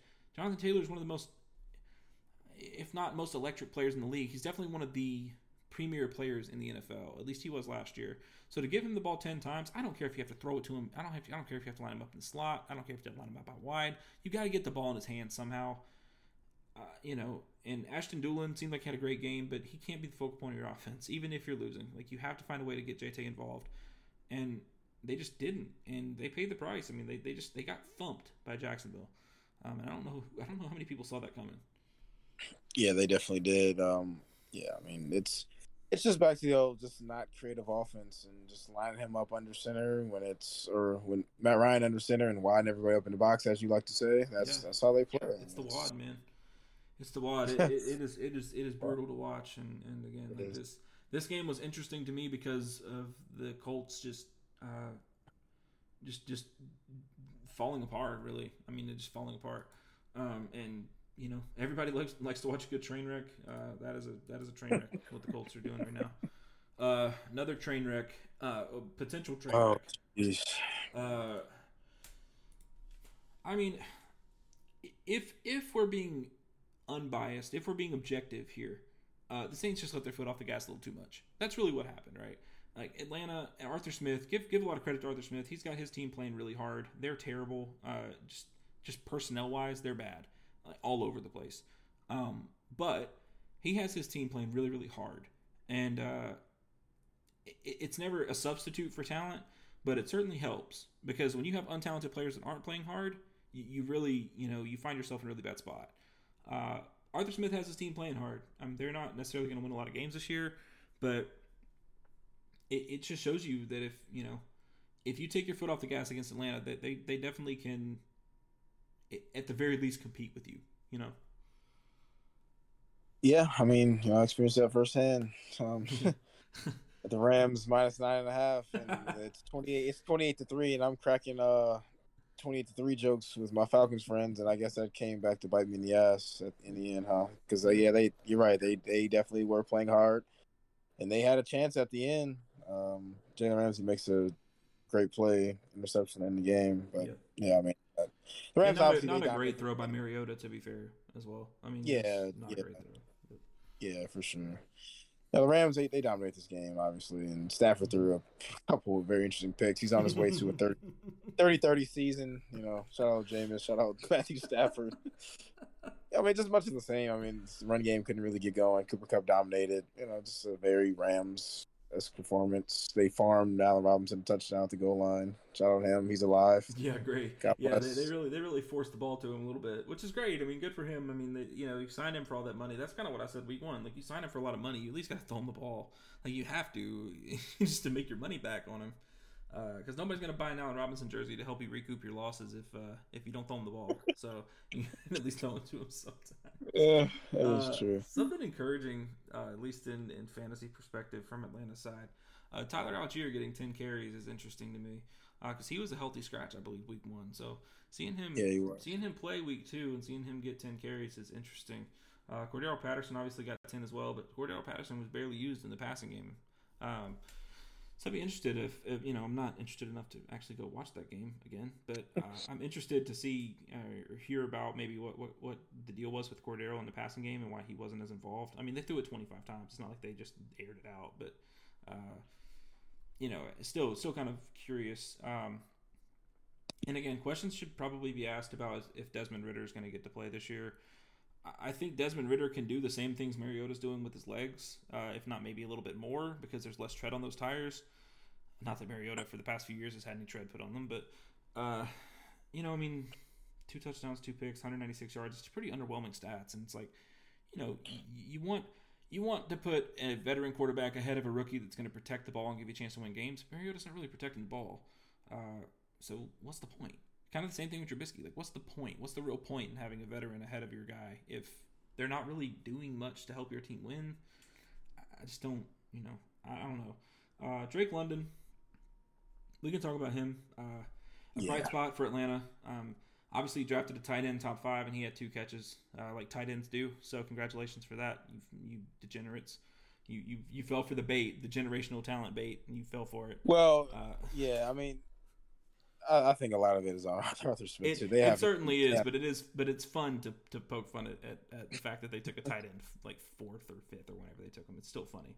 Uh, Drake yeah. London, though, I mean, showing he was a good pick, man. I mean, the injuries don't seem to be bothering him too much. His past injuries, he seems like he's he's on the right track. I mean, 12 targets means that he is getting a workload, and you know he's showing he can handle it. Yeah, no, very very talented receiver. One of you know, I think I think I had Garrett Wilson one, and then Drake London two. So a banner day for me. I'll pat myself yeah. on the back there. Yeah. Obviously, next week they're going to both drop three passes each, but sure, yeah. But no, yeah, I mean he's super talented, big big body receiver, can go up and win. He can create separation. He's very talented, and obviously, like you said, the um, injuries coming into you know, his NFL career were somewhat of a concern, I guess. But you know, so far so good, and hopefully they he continues that. Yeah, um, and you know, again, that that receiving core, once Calvin Ridley gets off of suspension for the murder that he committed, then you know, uh, that receiving core might end up being okay. Uh, it is too bad that he had to he had to you know commit such a heinous crime against the league and uh, yep. miss out on at least one maybe more seasons. Uh, but hey, you know that's that's the rules and and uh, he he knew the rules. Uh, I think him and uh, Pete Rose can. Yeah, man. Talk. Yeah, I mean, how dare you? How dare you? You shame the league in that way, Calvin. Instead, you should have. Well, never mind. well, to go we'll, go to Cleveland. We'll uh, we'll, we'll shift gear. We'll shift gears. Uh, like we talk about the the Rams. I mean, uh, I thought it was interesting because Sean McVay said that Cam Akers should do more with his opportunities, and he gave him a lot more opportunities this week, and he uh, had two point nine yards carry. So Yeah, I uh, don't- again, I mean, I don't think he'll get uh, many more opportunities. Great way to seize your opportunity there, Cam. Uh, I always thought he was a little bit overrated coming out of college. I mean, he was Florida State, but he was the only good part of the Florida State team. He was the only thing about that team that was worth the shit. So, like, you know, when you when you got one good player on your whole team and you make the, him the focal point of the team, it's really easy to make him look like an NFL talent. Um, and I'm not saying that he's not an NFL talent, and I'm not saying that the Achilles has nothing to do with this because I'm sure it does. Because coming back from Achilles has to suck. I can't imagine tearing your Achilles. It must be the worst, probably the worst injury that you could you could go through, uh, other than maybe breaking your leg, I guess. But uh, you know, Darrell Henderson just looks better than him. He just looks better. He, he he looks like he's got more burst. He looks more elusive. He, he's just a better running back right now. So don't feed Cam Akers because you wasted a draft pick on him, McVay. That, that just doesn't make any sense. Don't feed somebody because you wasted a draft pick. Feed the guy that's the hot hand. Feed the guy that's the better player. Right now it's Darrell Henderson, and, and I know that that seems like a crazy thing to say, especially coming into the season. Nobody would have believed it, but right now it's the truth. Um, Cooper Kupp obviously did Cooper Kupp things. We don't really have to talk about him. Everybody knows how great Cooper Kupp is. If you don't know, then you know, uh, welcome to life in 2022 after the rock that you've been living under. Uh, Tyler Higbee thought uh, it was interesting because people kind of thought Tyler Higbee was going to have a good game. Um, I don't know that people would have predicted him to have nine targets and seven catches, um, but you know, he, he he could be a very integral part of that offense moving forward. Um, especially when you know you don't really have any other receivers out there. You have Allen Robinson, or, or the you Yeah. know, the, the corpse of Allen Robinson, and, and uh, you know Ben Skowronek. So it, it, Yeah, you know, Especially in the, until you know Van Jefferson gets Van back. Jefferson, yeah, right. Uh, that'll help a lot, I think. And Tutu Atwell, man, what a draft pick! What a what a what a terrific talent because he hasn't he, he couldn't even register a, a target. I would love to see his snap share on offense if he even got on the field. Uh, and, and and I don't I don't I don't say that to shame Tutu Atwell. It's more more for the people who who bang their drum, you know, like people who bang the Tutu Atwell drum before the draft, saying like, "Oh my God, you know, you can't miss this guy in the third round or fourth round or whatever," and then you know it's James Proche all over again, uh, where people just you know bang that drum and and uh, just doesn't he just isn't anybody. He's just nobody of note.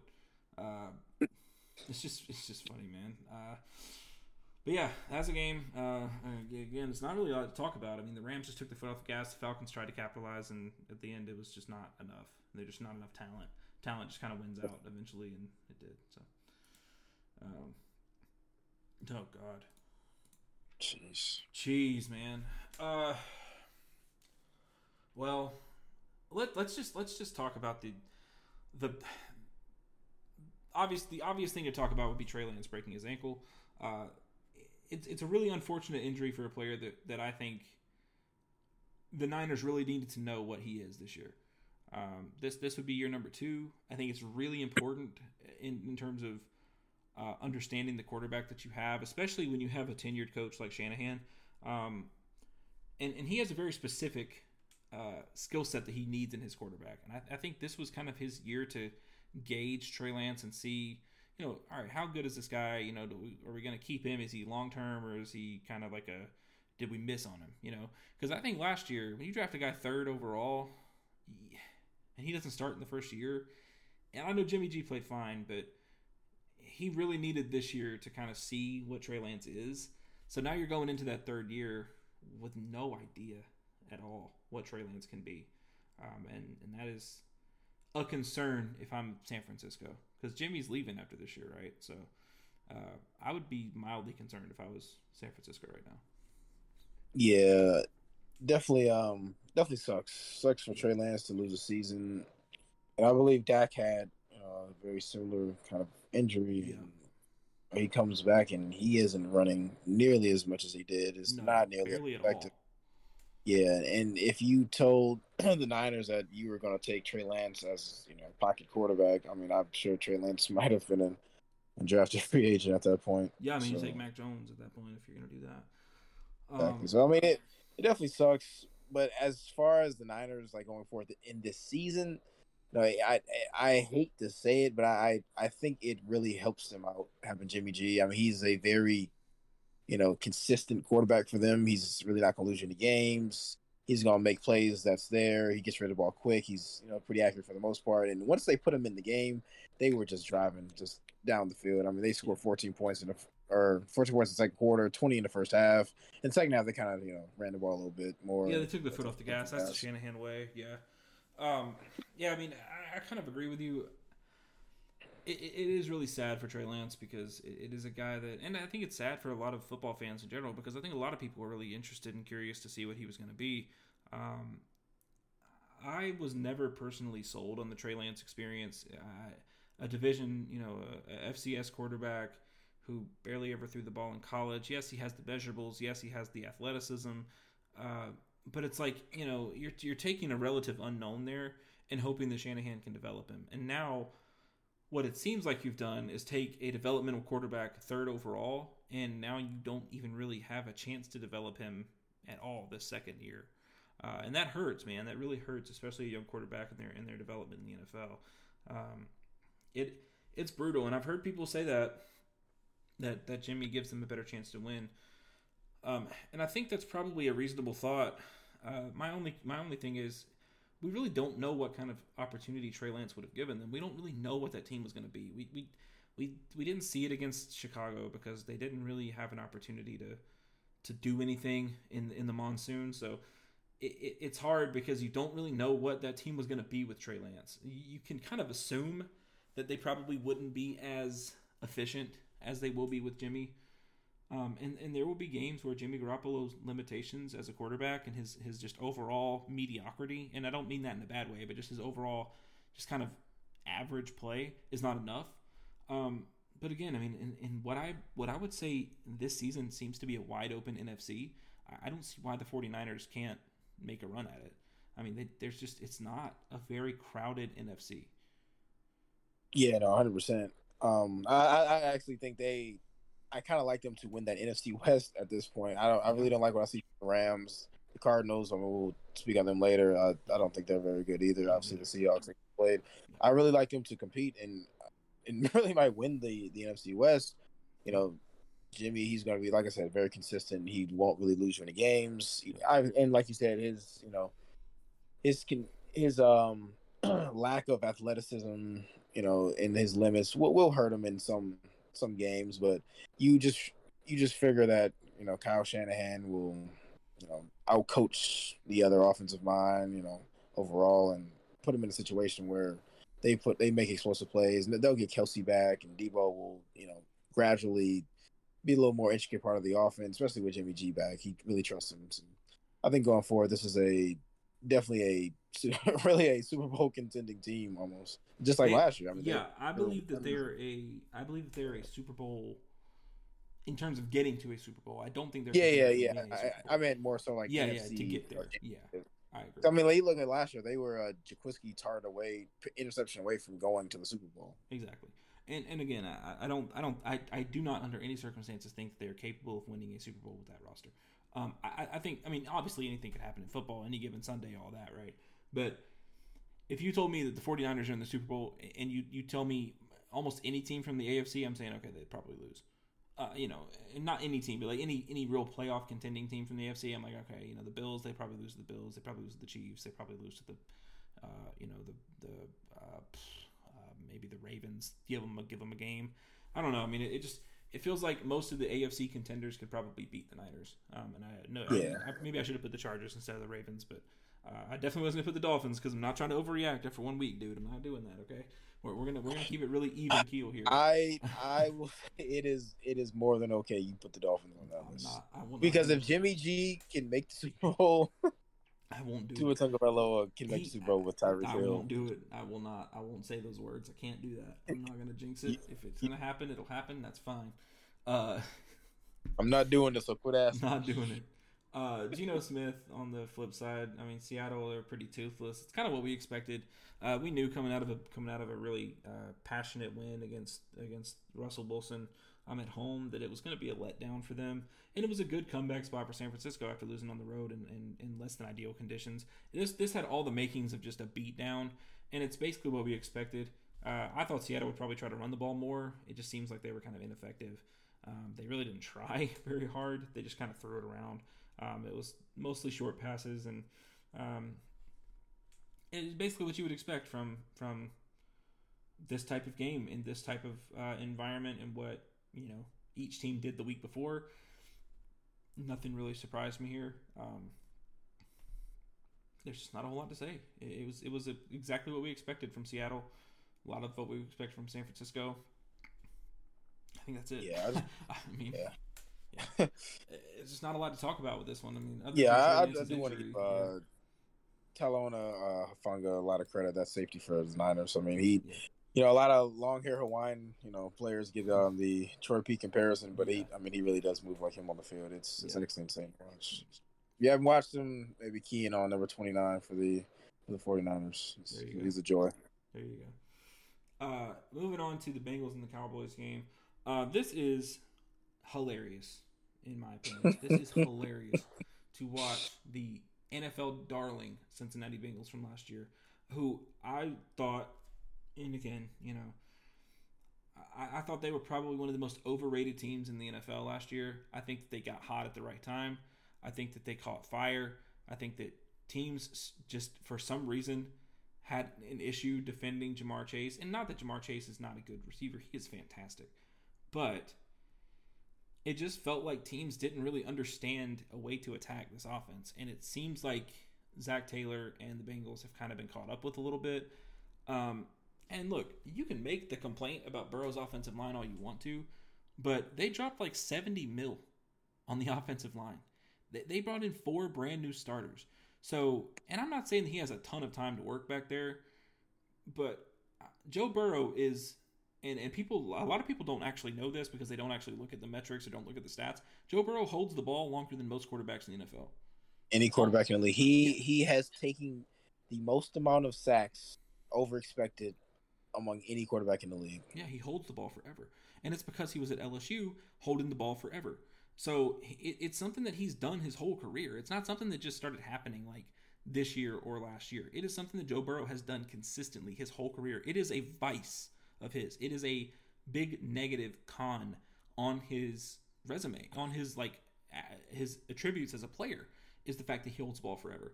So when you put a quarterback who holds the ball forever behind an offensive line that just can't protect, or or definitely can't give him the time that he needs, you know, you get results like this. And again, I, I I hate to equate it to the Dolphins. I hate to equate everything to the Dolphins. I try really hard not to do it, especially on the podcast. I do it in Discord enough. I do it just constantly, but I try I'll try not to for the podcast. But you know, when you look at a quarterback like Tua and you look at the offensive line that he's had to play with for the past two or three years, and you see, you know, the sack numbers, and I think his sacks above expectancy. He is, he's like the best in the league in terms of like not getting sacked.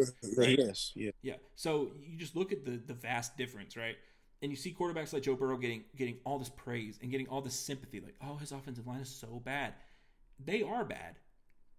But we can't blame the whole offensive line for every single sack that Joe Burrow takes. Because I would say that maybe a good sixty percent of them are probably their fault, and another forty percent are his. And and that, would- that that percentage might be generous.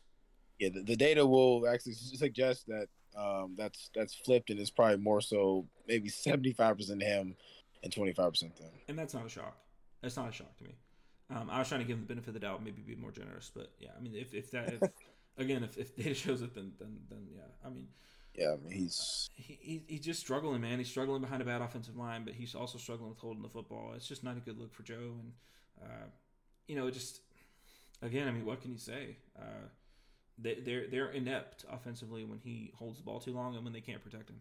Um, Joe Mixon struggled on the ground. I thought that was going to be the bright spot for their team. Was Joe Mixon on the ground? I thought that was probably was going to be uh, a key factor in in them winning the game.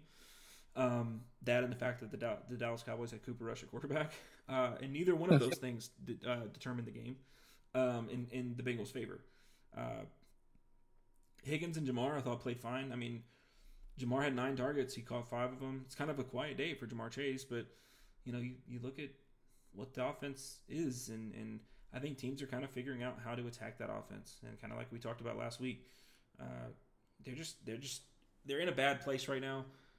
Uh, I don't really know who they play next. Let me see. They play the Jets, so a good bounce back opportunity for them. But on the road against the Jets, I mean, Robert Saleh, if anybody is going to understand how to how to attack that offense, Robert Saleh is probably a good bet. Yeah, I mean, you got if you're a Bengals fan, you got to go back and really cuss out Jon Gruden for running that Tampa two, because yeah. I mean, teams are imploring that and they are you know, doing it in a couple different ways. I saw a play where, you know, the slot defender goes back into a deep half and they're really just mixing it up, mixing that look up, you know, send some mm-hmm. pressure here and there and really confusing the Bengals and really forcing Joe Burrow to hit the ball in the middle of the field in tight coverage. And as we all know, he has you know below average arm strength in the National Football League. He doesn't want to attack the middle of the field. He wants to attack outside the numbers on you know comebacks, hitches, one on ones to his receivers, you know little slants. You know he wants to live there. But when you force him to really hit the middle of the field and put a really like a bubble from inside the numbers, inside the numbers on both sides, he's not going to be too successful. And like I've preached this last year, I was called a hater. I was called all this and all that. Tampa two is the defense for them. You make him throw in the middle field tight, he will not be successful. He'll hold the ball, he'll take sacks, and it's coming to fruition. So I'm I'm very I'm enjoying my victory lap. Yep. You know, mm-hmm. Joe Burrow was I was I liked him in college. Oh, sorry, very bad voice crack there. Sorry. you know, I mean, I I enjoyed him in college, and but all of the praise that he got last year, and I just don't think he's a very, you know, very talented quarterback. To, to compare him to the Josh Allen's Mahomes of the world, it's just it's it, it was super disrespectful. And you know, obviously, we're seeing now that you know it's coming to fruition, and it's hopefully that adulation for a quarterback that was that was pretty. He was above average last year in terms of his statistical play and his output. But when you look at Ja'Marr Chase and look at what he did after the catch, when you look at the contested catches his receivers had to make, it, it really kind of almost puts into perspective what kind of quarterback he is. And it, it kind of makes you question, you know, not question necessarily, but you have to look at the numbers – and, look beyond them to see kind of what kind of quarterback he is. Not the the flashy, you know, jacket and the fucking chain and the cigarette that, or the cigar he smoked at the national championship and the glasses and shit. Like, yeah, he wants to look fucking cool. He wants to be Joe Cool, Joe Burr, whatever the fuck, right? But when you really think about it and you think about what kind of quarterback he is, it's not that he's a bad quarterback necessarily, but when you're throwing Hall of Fame adulation at him after last season, when you're saying this is not his last Super Bowl that he's going to go to, that he is going to be at multiple, multiple Super Bowls with the Bengals, you really just need to kind of pump the brakes because you don't know what you have. That's a second year quarterback that made the Super Bowl based off of a team that just got really, really scalding hot that could not be stopped for, for a month, right? Or for two months. Yep. It, it's not like he's done it consistently over the course of five years and just now he's getting his his due, right? This is a, a brand new, fresh faced quarterback in the league. You give these, and we, we, we shit on defensive coaches a lot, but you give these defensive coaches time to figure something out, they're going to figure the shit out. And, and, yep. and you're going to have to make adjustments and change the way you play and improve and evolve.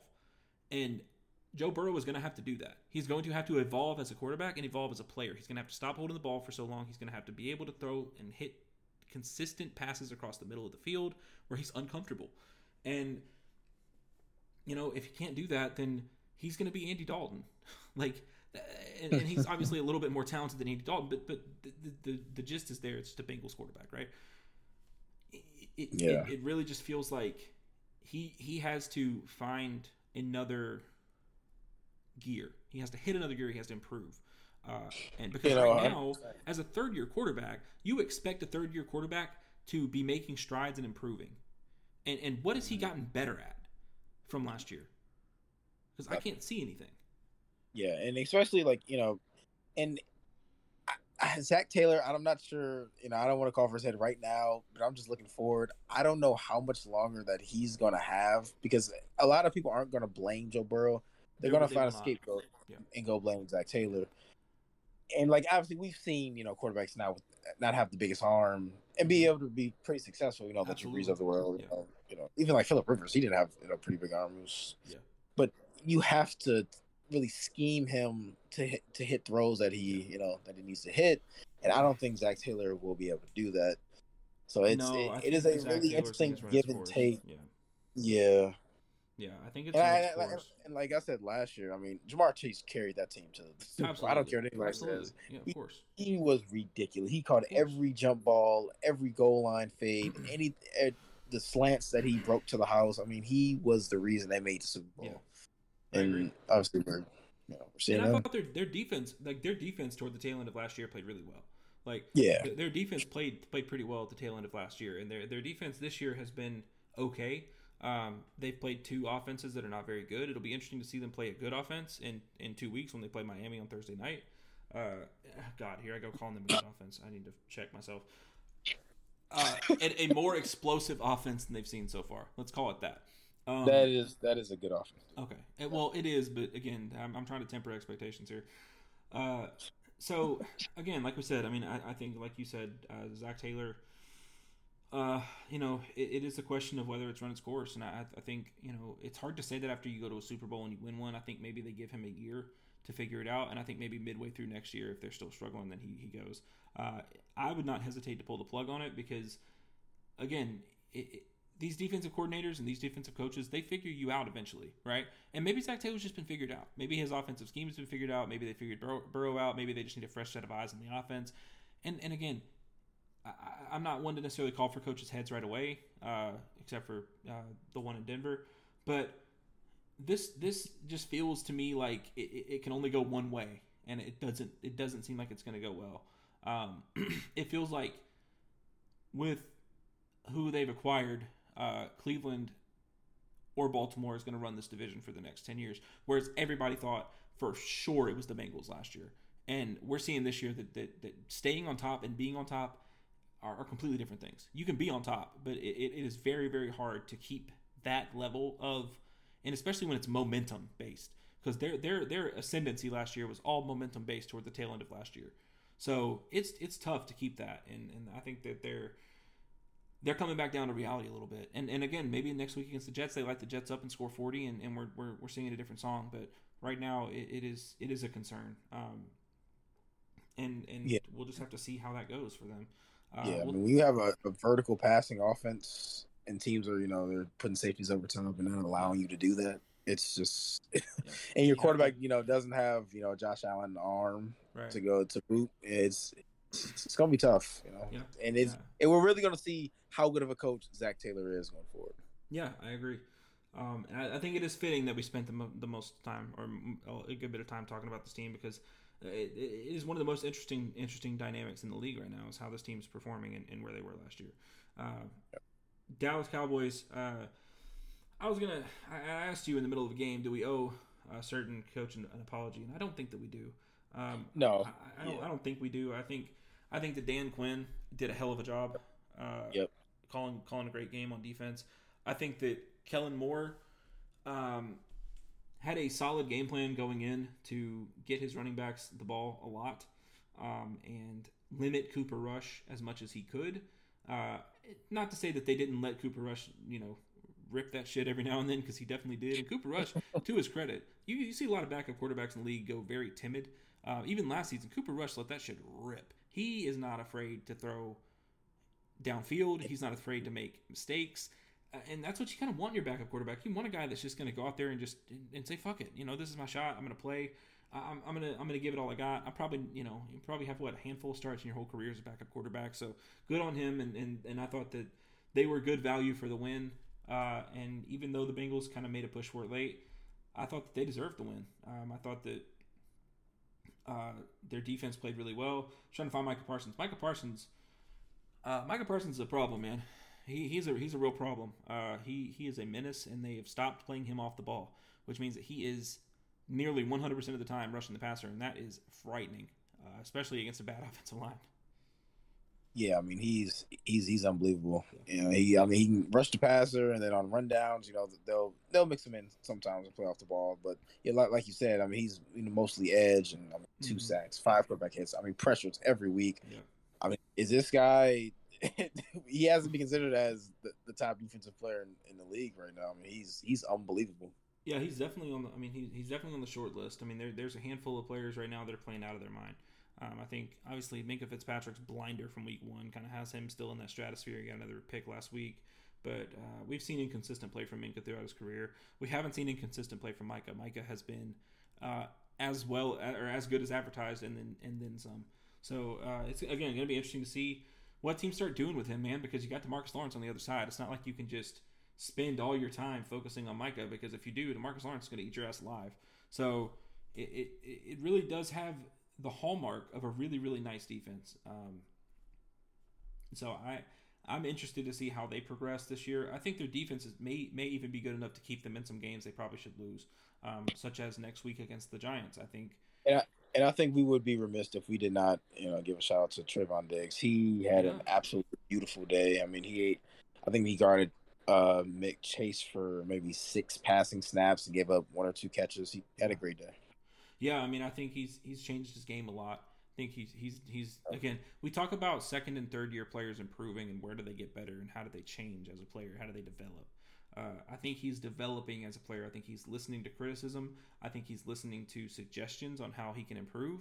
Um, now, that means that his interception numbers this season are probably not going to be where they were last year. It's never sustainable anyway to get you know near double digit. Inter- Did he get double digits last year? I can't even remember. I think he may have had like eleven, but it, it's not sustainable that type of play uh, because you give up so many yards going for interception. So his his thing last year was was was you know completely sacrificing everything to get interceptions. Whereas this year, it definitely feels a lot more controlled. It feels like he's he's actually playing cornerback. And again, this is like his third or fourth year playing corner.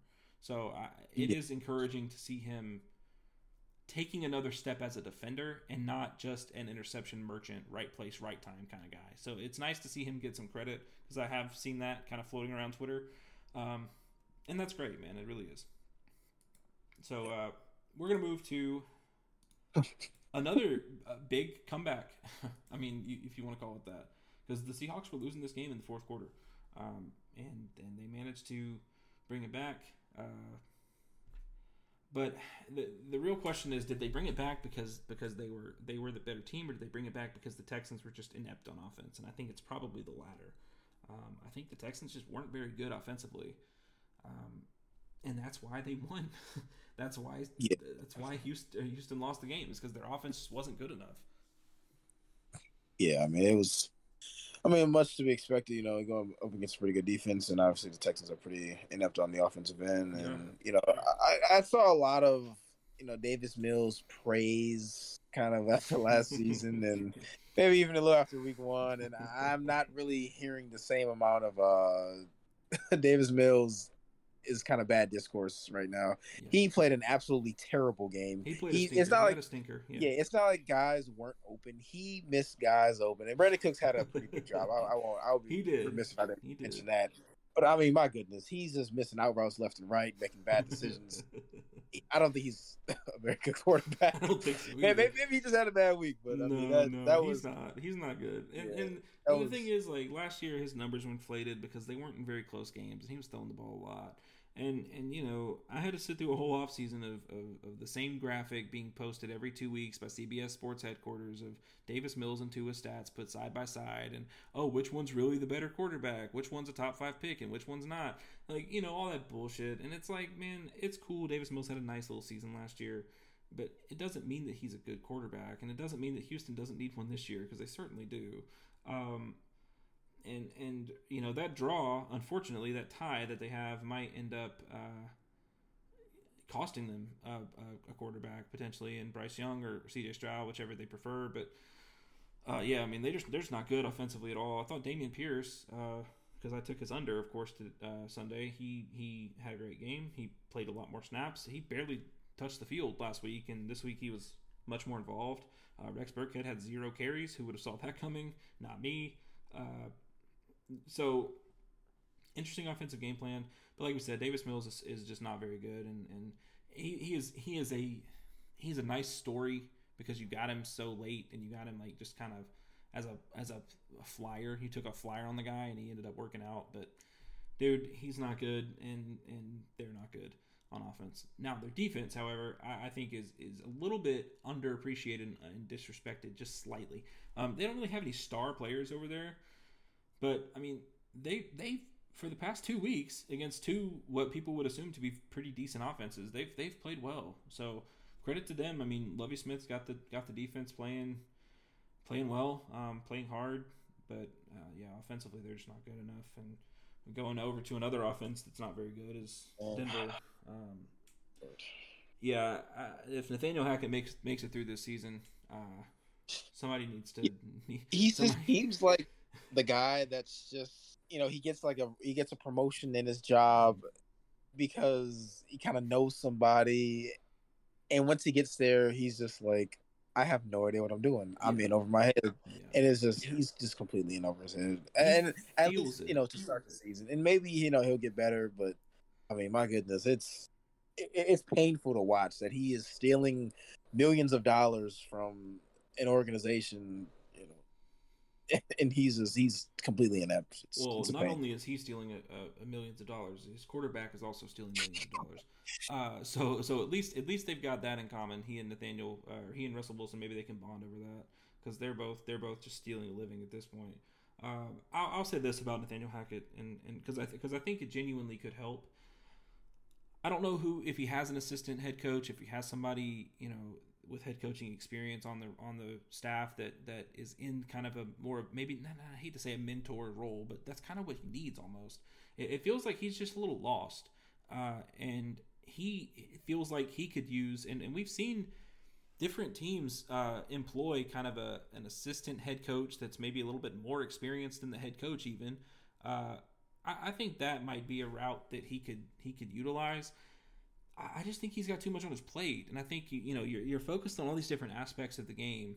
You're focused on clock management. You're you're now focused on you know where are we at on the field? What is our you know what is our time of possession? How's the defense do? You know like you you've got so many hats that you have to wear as a head coach, right? Uh, it, it feels like it's just too much for him, and and he's not getting plays in in time, or Russell Wilson is not not not making the right checks at the line, changing the plays too much. I don't know, but it, it doesn't feel it just doesn't feel right. And so to me, you either have to let him ride this out and, and hope he improves.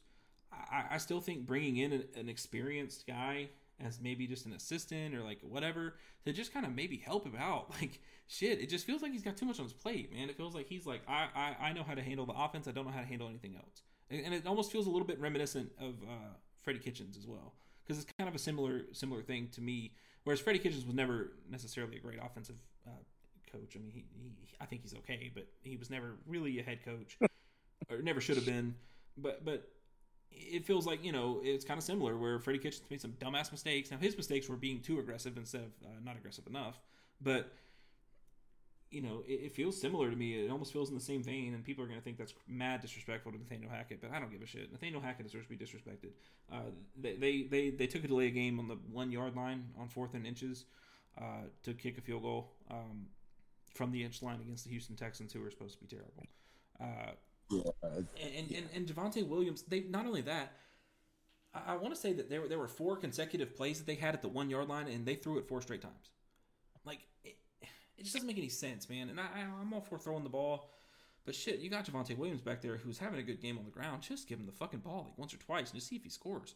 Like, I just there, there's just a lot of things that don't make sense. The Andrew Beck quarterback sneak as well. I mean, we forgot about that one. That was a that was just terrible. Like, there's a lot of shit that that just was it end around? I can't remember. It was either end around or sneak, but it was it was something ridiculous. They they just they're they're in a bad they're in a bad place. Um, I I I, I hesitate to say that they have a winning record at the end of the season. Uh, by the what we've seen so far, I think they can definitely turn it around. They've got enough talent, uh, offensively and defensively. But right now, man, they are just they are in a really really bad spot, and and it doesn't look to be getting better anytime soon. At least not right now. Yeah, I mean, I saw some data earlier that they're actually one of like the four best teams in driving the football between the 20 yard lines. So that means yeah. they're getting the ball down there, and obviously their red zone and goal to go offense is absolutely it's horrible. It's, and, and, they, and, they, they take so long to run every play. Like they had their fans chant, and and people said that the fans were chanting the play clock down. Yeah, uh, yeah. Because of delay of games, I would have done it as as like just just just a fuck you to, to Nathaniel Hackett for literally waiting till the very last second to snap the ball every single play that we have possession. It is it is just it is horrendous. I can't believe that that is something that's happening in the NFL in 2022. It's horrible. Yeah, I'm with you. I, I, I can't believe that's that's the thing either. It's I mean, it's yeah, it's. It, I I don't think it's really much more to talk about. I mean, it's this team no, is it's not. they're No. mismanaged. You know, Russell Wilson isn't really playing all that well. No. Shout out to Courtland Sutton. I mean, he's he's doing his thing. He's he's he's, He's trying, to fight through this uh this mess right here. And you know, like you said, maybe they will get better. Maybe he will learn. But for the time being, he's in over his head. Right now, I think so. Yeah. Uh, they play the Niners, Raiders, Colts, and Chargers. That is not a fun stretch. Uh, Yeah. They could lose all four of those games. They could. They could beat. I mean, they could. They very easily beat three three of those teams. In my opinion, I don't think they beat the Chargers. They could easily beat the other three, um, but they could also easily lose to the other three. So uh, I guess it just depends on what side of the bed Russell Wilson wakes up on. Um, because he he. I mean, it's it really it all falls on him at the end of the day. Uh, so I mean, I don't know. I mean, he he obviously isn't executing the offense very well. I don't know if it's just him being uncomfortable with the offensive scheme or setup or whatever, but they've got issues there. Um, and I guess we're going to go to two teams that, that also have issues, and, and we have been talking for like an hour forty five minutes, and this was supposed to be a shorter podcast than last week, and it has not been. Uh, so our apologies, but apparently we just have a lot of shit to say. Uh, I'm sure. man, I I'm mean- sure there's there's someone out there that uh that appreciates this. So Well, I mean, uh, there's there has to be just so many people that think the same way, like because because it, it really is like, and I, and I hate to say this, but th- this is common sense football that we're talking here. It's not like we're we're we're being super analytical or super uh, you know data driven. Like we, we don't necessarily have data pulled up right in front of our face that we're looking at and saying, oh well, you know, if they, if they just run the ball eighty percent of the time, they get a success. We're, we're just talking common sense ball here, like and and and but it, but it seems like it's not common sense to anybody but us. Um, we're, we're going Cardinals Raiders. Uh, let me say this because this is a stat, and, and I just said we're not using using a lot of uh, stats, but but here's one. Um, I, I, saw it today. I'm gonna say that I can't remember the exact time, but I'm sure somebody knows.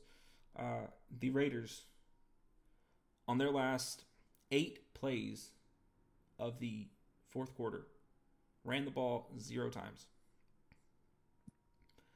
a team that was up eight points at a certain point in the fourth quarter. You got the ball back with an eight point lead, and they ran the ball zero times their last eight plays. With with a with a running back in Josh Jacobs who did not have a fantastic game, but he definitely made a lot of people miss in the backfield, and he definitely was able to to plunge forward and get some yards on almost every carry that I saw. It just feels inexcusable. Uh, that's that's uh that's very poor clock management, and you don't really expect to see that from Josh McDaniel. You don't, obviously, yeah. we, we talk about these coaching trees, and as you allu- alluded to, as you know, we were watching on Sunday. maybe we should we should uh, go away with that just a bit. coaching trees have to die out, man. The, the coaching trees are they're, they're they're so chalked. Everything every every coach that has a coaching tree, it just seems like the the, the seedlings that fall out of that tree get worse and worse. Like and, and then you just start planting shittier trees. You know what I mean? Like because because eventually we'll have the Nathaniel Hackett tree, and that's just gonna be a big steaming pile of shit. You know, and, and like you can't you just can't do this. Where, where every coach that works with Bill Belichick is all all of a sudden a head coach. It hasn't. I don't even think it's worked for anybody uh, you can say Vrabel, but like I don't even count him because I don't think he's a good coach. I think he's, Yeah, I think he's- okay. I think he's an okay coach. I think he's a, a good, maybe a good motivator, good, a good like team leader guy, rah rah guy.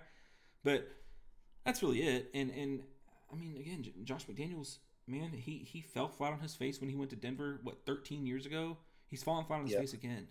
Like he is falling Yeah. flat on his face again. Uh, Yeah, and to it's hard to watch. To blow that game like Yeah. they did, like you said, the you know the second half offense was just putrid. I oh, was so I bad.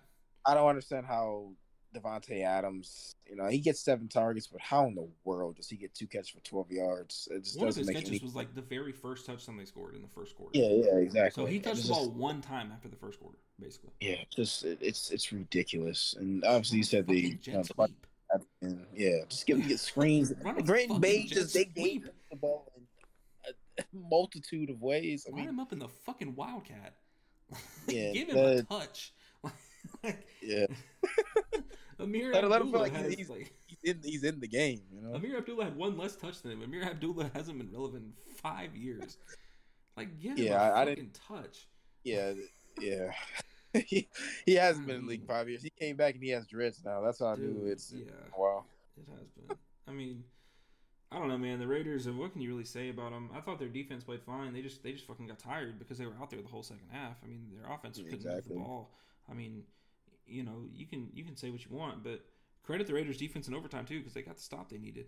Uh, you know, they they stepped up big when they needed to. Um, I mean, again, it's hard to blame that defense because they were out there a lot. Uh, and and you know, when Arizona is running plays, it's not like any other. It's not like Baltimore running plays. You know, I mean, Arizona runs fast. Like yeah, they, they snap the ball yeah. quick. So when that defense is out there, you might as well be out there. Like it's almost like being out there when Baltimore with Baltimore running like two plays when they run one because of how much energy you have to exert to get to the line quick, to, to get to like mental energy you have to exert to make sure you're where you're supposed to be. It's fucking it's horrible to play defense against a team like that. So I think they did all they could. I mean, and by the end of the game, they're just gassed. They were just done. And uh, apparently, so was Hunter Renfrow because he fumbled on not back to back plays, but two out of three. Uh, and I forgot that in between that, sandwiched in between that, was Derek Carr trying to throw an interception. so it really went yeah. Renfrow fumble, recovered. Derek Carr tried to throw a pick behind Davante Adams, incomplete, and then Renfrow fumbled again for the game. Uh, yeah, just, wow. Yeah, just wow, man. They got too, yeah, much, talent, too much talent on that offense to do that. Yep. Yeah, I mean it's, it's, it's really unbelievable. And uh, like I said about the defense, they they played outstanding. And you look at the touchdowns that the Cardinals score. I mean, kind of these miracle plays. You know, Hollywood Brown gets the contested ball that I don't think he's ever catched in his life. No. And then Kyler's rolling around for seventy five thousand seconds. Yeah. And, you know, finding somebody in the end zone, or for the first touchdown, then you know the tile and two point conversion, kind of the same thing.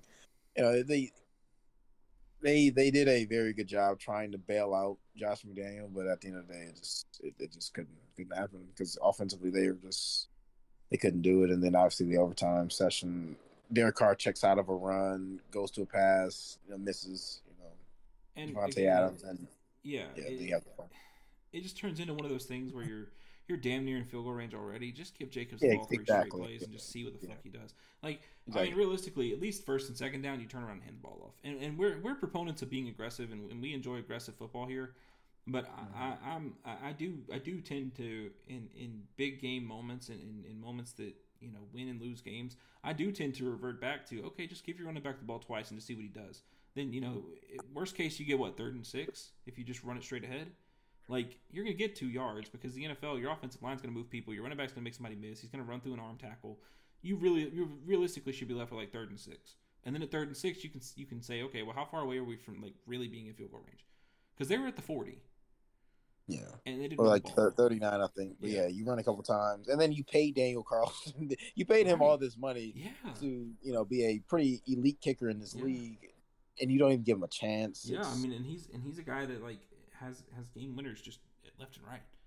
So yeah. it, it's baffling, man. It's baffling decision, and it's Josh McDaniels it really falls on. I mean, Derek obviously uh, checked out of a play, but um, man, I mean, if you're McDaniels, you almost just have to tell Derek, like, look, go up to the line and run the ball. Let's just run the ball. We'll just, we'll see what we get. You know, we got to give Daniel a chance to make the kick. Uh, yep. And again, on the flip side of it, I don't really have a lot to say about the Cardinals. I mean, I, I, thought they, they played a resilient game, which which I thought was was good to see some fight back from a team that, in my opinion, looked very comatose for the first six quarters of action this year. Um, it seems like you know, Kyler Murray they, they gave him a, a, Mountain Dew Baja Blast and some Doritos at halftime, and and uh, got him out there, and he he decided he wanted to play football again instead of COD. Uh, so good for him.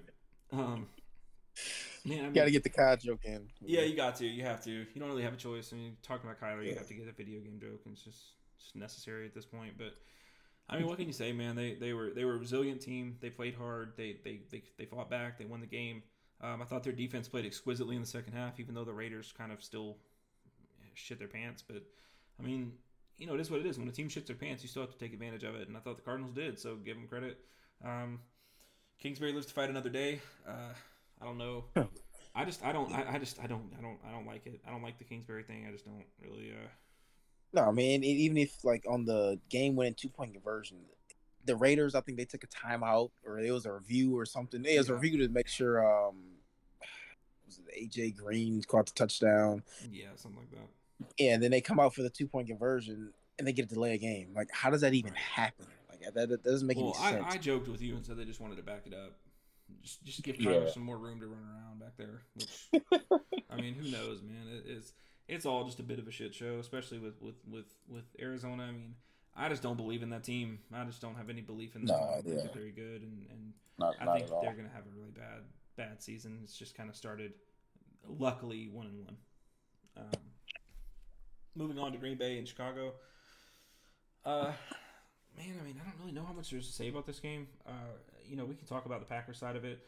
I thought that the Bears, um, first quarter, I thought they played fine. uh, second quarter, game got away from them, and that was it. That was the game. Uh, the game was over. So, uh, Dave Montgomery had 122 yards on the ground, which is pretty impressive. Uh, pretty good, pretty good day for him. Um, I wonder if it if it shows other teams that Green Bay may be a little vulnerable uh, on the ground in the run game, or if it was just kind of like we don't care, we're up 24. Like who who cares? You know what I mean? Like like was it was it one of those things where it's like we're up by 20, we don't really give a shit, run the ball if you want, or was it Yeah. something that may may be a concern for Green Bay? Um, what is certainly a concern? Oh, go ahead. Yeah, and I, was, I saw like late in the game, kind of when they were hitting those runs. Yeah. Green Bay, they were in like dime and They were fucking dollar yeah, for a and like a penny penny eight type defense. So like they they were basically saying that, yeah, if you want to hand the ball off and kill Just- the clock, Just just kill the game off. That's fine. That's what they. That's what. That's what.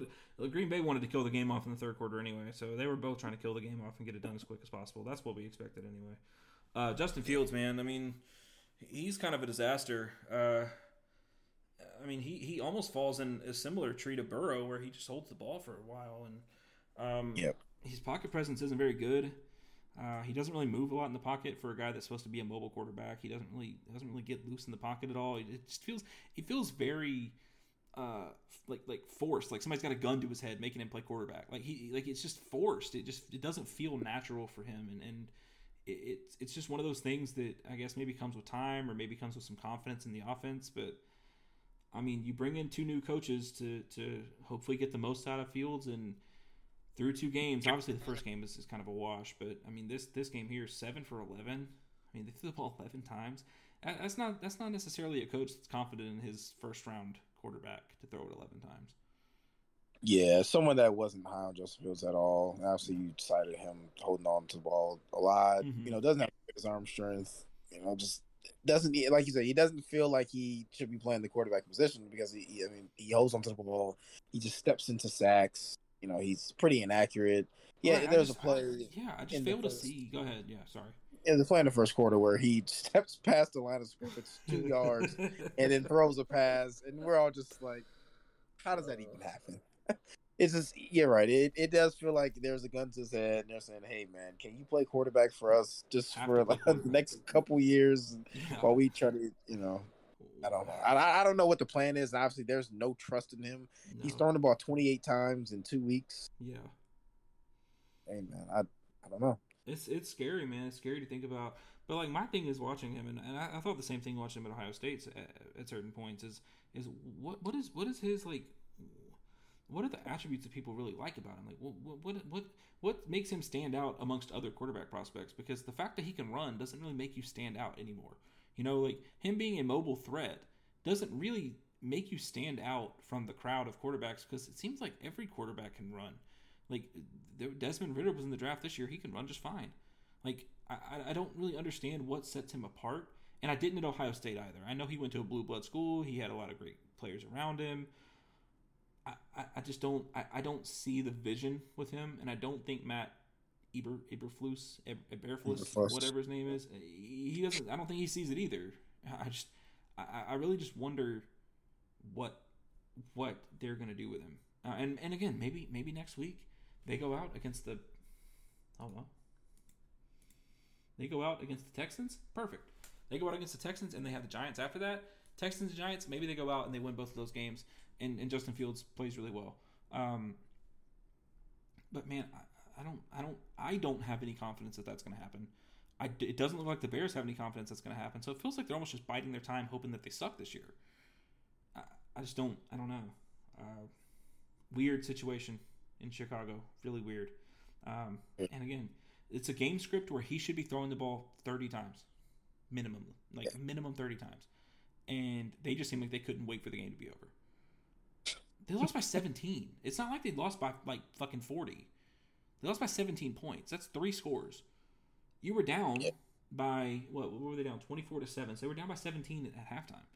It's not like they were down by 40 points. Yeah, they cut to 24 to 10 in in yeah. the third quarter. Right. It, it's just it's bizarre. Yeah. It's really bizarre. you know, uh, you're, you're, right. I mean, it is. It, it, actually, just thinking about it, man, you're now 14, and in, in, this league, two touchdowns can be made up in. Oh my god, you score two touchdowns instantly.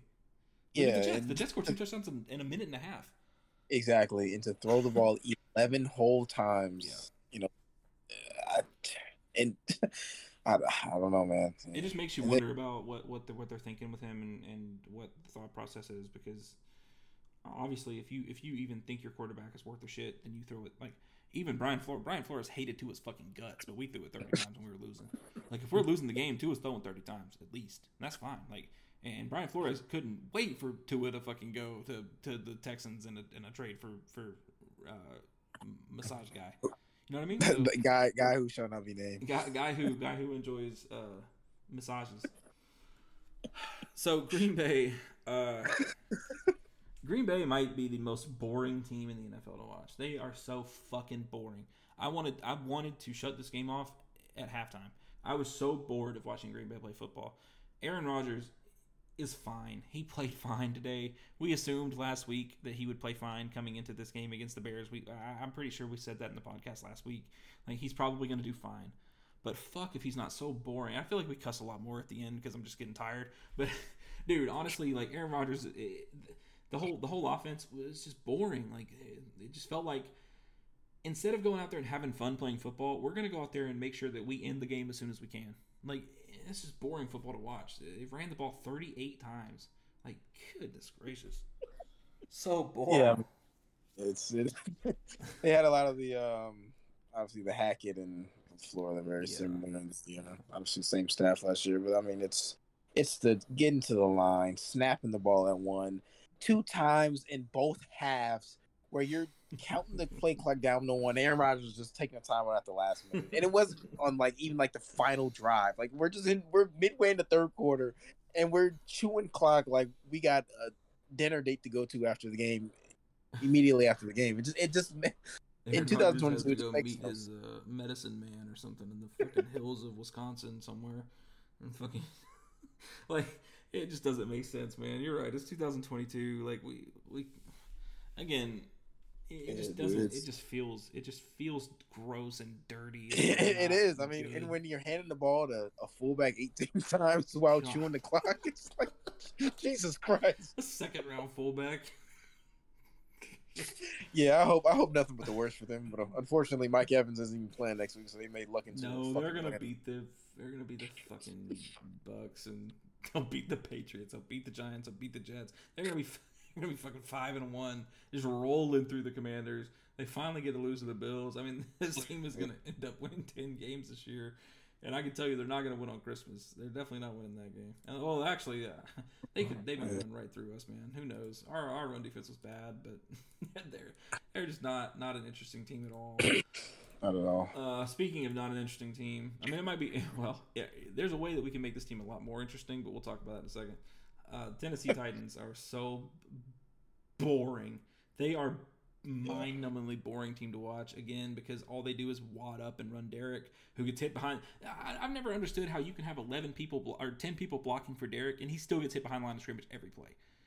Like the fact that he even has a career that people think is good is a testament to how good of a player he actually is. Because he gets hit the backfield every single snap. Yeah, I mean it's it's just ridiculous. I, how many times can you bang your head against the wall? What's the definition of, of, insanity? Doing the yeah. same thing over and over and expect yeah. a different result.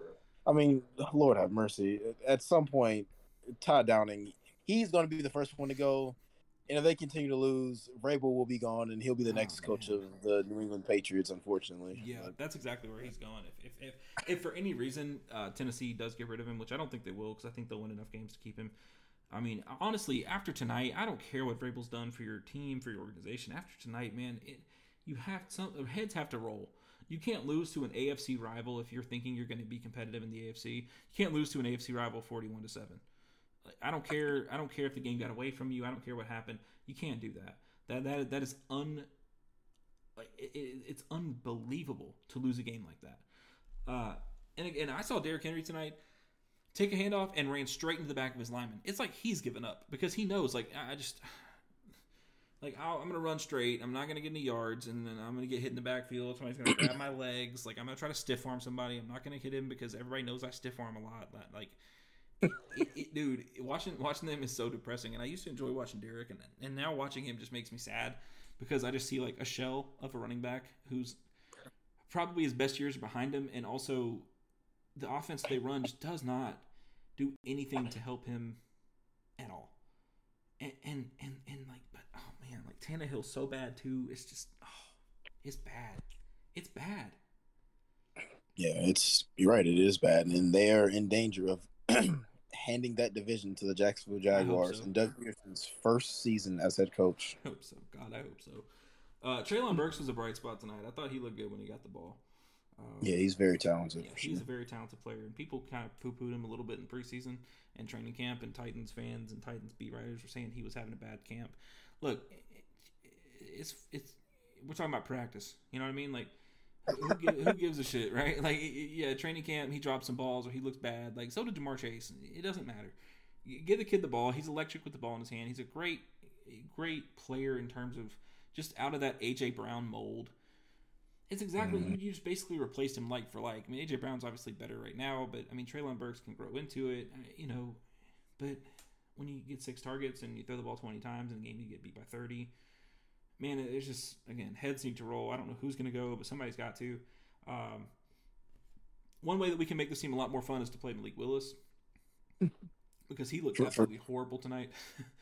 Uh, but it was, it was. We were watching together, but it, it was very entertaining. Oh, it was fun. Him. It was hilarious. It was great. Yeah, watching him in, in a clean pocket, just flee it immediately and yeah. just throw whatever he wanted downfield. I mean, it was it was it was very entertaining. He's twenty three years old. He's the same age as Tua. he's he's Tua. He's twenty three. He, he's he's out there. He's out there just just fleeing a clean pocket. First clean pocket of the night, and he got out of that pocket so fast. oh my god! All right, so the Bills. I mean, we're not going to really sit here and talk about the Bills. The Bills are the Bills, man. You know what they are. You know how good they are. You know the talent. You know who they play. You know they have. I mean, they didn't even have Gabe Gabe Davis tonight, and it's just like who? Exactly. Who? It's just roll in, yeah. dominate, get out of there. Roll in, throw to Stefon Diggs 14 times, have him just go fucking ballistic, and just leave. Hmm. you know what I mean? Just like you show up, you, you beat ass, and then you leave, and that's it. And 24 points in third quarter. I mean, Jesus Christ, any resemblance of a football game that was going on just just ended in that third quarter. Um, I took the Titans on an alt spread, by the way, it's plus 17 and a half. I don't know that I'll ever recover mentally from that because watching an NFL team get their just doors blown off in in in, in like real time, watching that happen it, it does something to you. Like you, you watch that and it changes you as a person, I think, because 17 and a half, I thought, man, that's safe as shit. Titans are going to run the ball. It's going to be a close game, tight, like till the, you know, fourth quarter.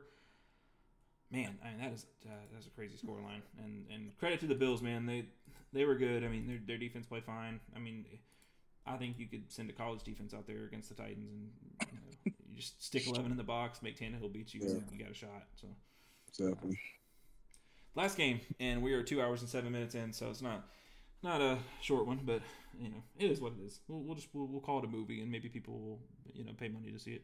Uh, tell you know put a disclaimer at the beginning. Make sure you get your popcorn ready and to uh, to clip. Uh, Philadelphia Eagles and Minnesota Vikings. Um, let's talk about the Eagles first because I think the Eagles are the more interesting team tonight. Uh, the Eagles actually look like a competent, solid NFL football team, uh, which is something they kind of looked like last year in spurts, but I don't think they looked like it the whole year. Um, this is now basically two games where I think they've they've looked very very capable of not only making the playoffs but winning a playoff game, whereas last year they did not.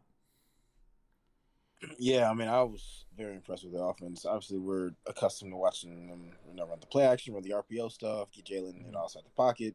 But they were very comfortable with him dropping back, you know, no play action in a standard passing set, and he looked tremendous tonight. I mean, I I took his under in passing yards. Boy, was that a mistake by halftime. He made me maybe bite that. Yep. But man, I mean, he looked he looked great. I mean, he had deep balls. He was hitting intermediate stuff. Him and the receivers were on the same page and against zone. Man, it didn't matter. They looked elite tonight against the Vikings defense. Now, albeit you know, week one Packers. There's some wide receiver issues, but they absolutely dominated the Packers last week. Put a bunch of pressure on Aaron Rodgers, and for Philly to come out tonight and just you know wipe the floor with Minnesota was, was completely impressive. And defensively, you know, to take away Justin Jefferson, Darius Slay, I mean, what oh a game! God, that might be one of the better defensive back performances that we see, you know, all year. I mean, that was that was super impressive. Yeah, yeah. Um, I completely agree about everything you said. I think uh, again, like I said, the Eagles Eagles are really impressive tonight. They they played a really good football game. Uh, Jalen Hurts um, has been uh, maybe maybe overpraised by people who watch football just for fantasy points um, and then maybe a little bit undervalued by people who don't. So I think he kind of fits right there in the middle, where where people say like, "Oh my God, he's so good," but that's only because they they play DFS or they play fantasy football season long, and they see like, "Oh, he put up 30 points tonight. He he went crazy," and I think maybe he gets a little bit too much kind of stick from people who maybe are more football oriented, like just just diehard football guys, right? Like, oh, he's not, he can't hit the, he can't hit the the 15 yard out, you know. I think he's somewhere in the middle. Um, but I think tonight he definitely had a, a, a, probably his I would say his probably best game as an NFL quarterback, um, just in terms of what he was able to do to like you said a Minnesota defense that dominated the Packers last week. Um, I think Minnesota secondary has a lot of problems. Uh, I think that that that it didn't show its head. It didn't it didn't rear its ugly head last week against the Packers because the Packers uh, offense is just so just stagnant. But uh, today it was it was pretty apparent. And and I will say, I mean, second half, uh, I don't know if the Eagles took their foot off the gas or Minnesota played a little bit better defensively, but um, second half they they definitely uh, I mean scoreless second half is kind of pretty rare. I feel like in the NFL, but. Um, you know, DeVonta Smith got involved this week. I kind of expected that would probably be the case. I, I was I was a little surprised at how limited AJ Brown's usage was. I thought uh, I could definitely see another 12 target game from him, and just continuing to get DeVonta involved while also getting AJ Brown involved. Um, I mean, he was involved, but it, it, it, definitely seemed like a lesser role than last week, where they were they were calling kind of more designed plays to get him the ball in space, and and uh, they did a couple times tonight with a couple screens and, and some quick like uh, just hitch routes to get him the ball. But um, overall, like you said, I mean, just a great performance, and defensively, yeah, I mean, uh, you know that that that Vikings offense. I mean, say what you want about them, but they have a lot of talent. Uh, Kirk Cousins is, is, a very capable quarterback. Uh, Dalvin Cook is a fantastic running back, six for six for seventeen. I mean, that's pretty good against Dalvin Cook. Um, and then, you know, when Adam Thielen is leading the Vikings in yards uh, in 2022, you you've done something uh, noteworthy because Justin Jefferson, like you said, I mean, he he he was targeted all night long, and and Darius Slay was targeted all night long, and for him to only get six for 48 when he could have had 11 for 150 is is really really impressive. Yeah, I mean, they just the Eagles did not respect you know any resemblance of a deep passing game from uh, the Vikings. So they, I mean, they were just squatting on kind of those underneath routes, and they were driving and knocking them out. And you know, Darius Slay, he he went a little above and beyond that. I mean, there the interception at the goal line was just unbelievable. Unreal. Didn't fall Unreal. to the for, for the outcut on on the little skinny post that um, Justin Jefferson ran, just ran the route for him, jumps the pass. I mean, just technically sound. Just like I said, one, one of the better defensive back games that you're going to see this season. That's a prime Darius Slay performance. It's it's it's it's rolling back the years a little bit. It, it is a prime Darius Slay moment, and if he can replicate that throughout the year, man, he, he's he's going to be dangerous, and it's going to be really hard for teams in the uh, the NFC East to no, not the East. What are they? NFC South? Am I tripping? East, yeah, East. They are the East, right? The Falcons are the South. Yeah, the mm-hmm. NFC East. I mean, those those receivers. I mean, what receivers?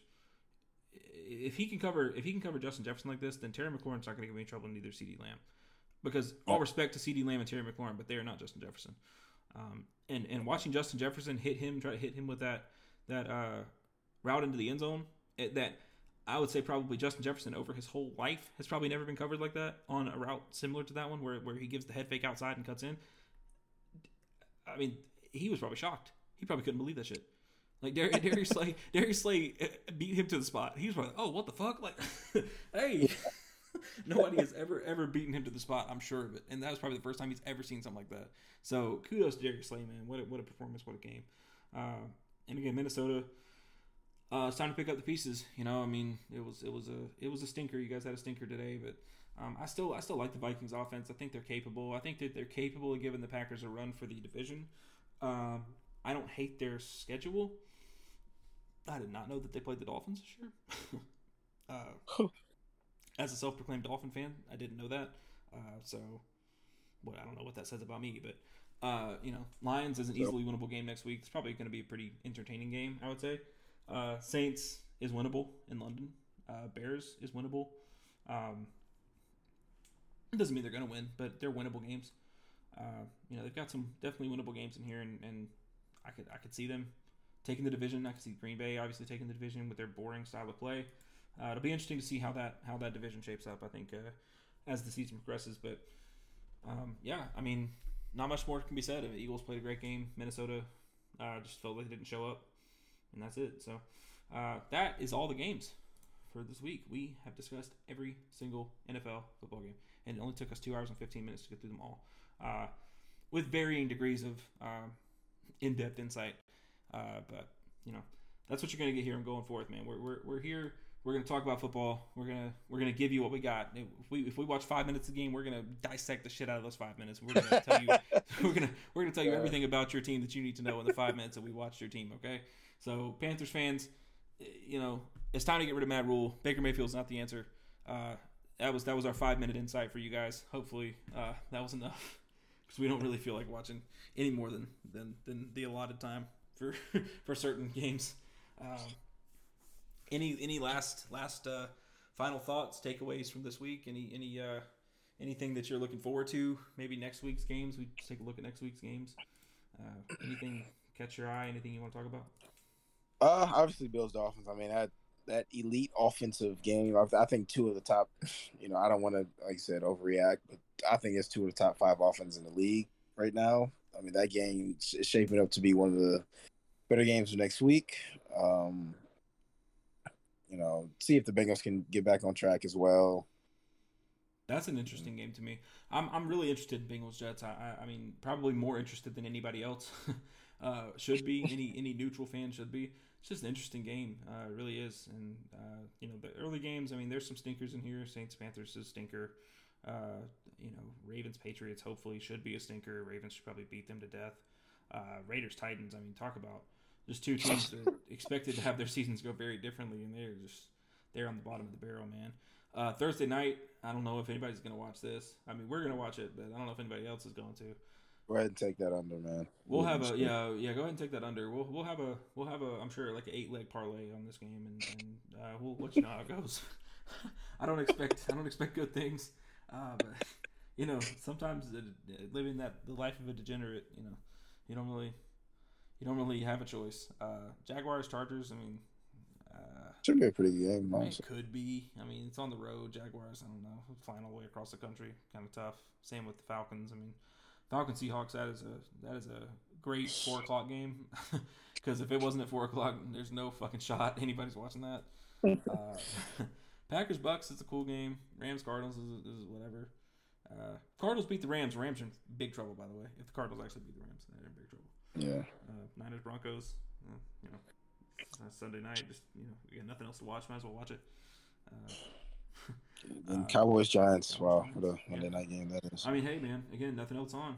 that's what the NFL does, man. There's nothing else on TV. What are you gonna watch? Fucking like Dance with the Stars? Or are you gonna watch NFL? you know, the Bachelor. Are you gonna watch the Bachelor? or Are you gonna watch the NFL? Like, we're obviously gonna pick the NFL. I mean, we, we just are.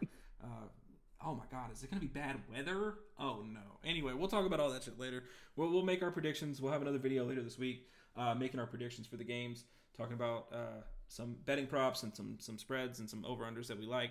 Uh, but until then, this has been your two hour and nearly twenty minute review, recap, whatever you want to call it, show podcast of NFL Week Two. So all that being said, hope you guys enjoyed it. If you did, make sure you subscribe uh, like the video, comment down below, tell us uh, why we're wrong about your team and why you're winning the Super Bowl. And uh, all that being said, you guys have a good one. Don't forget, going forth.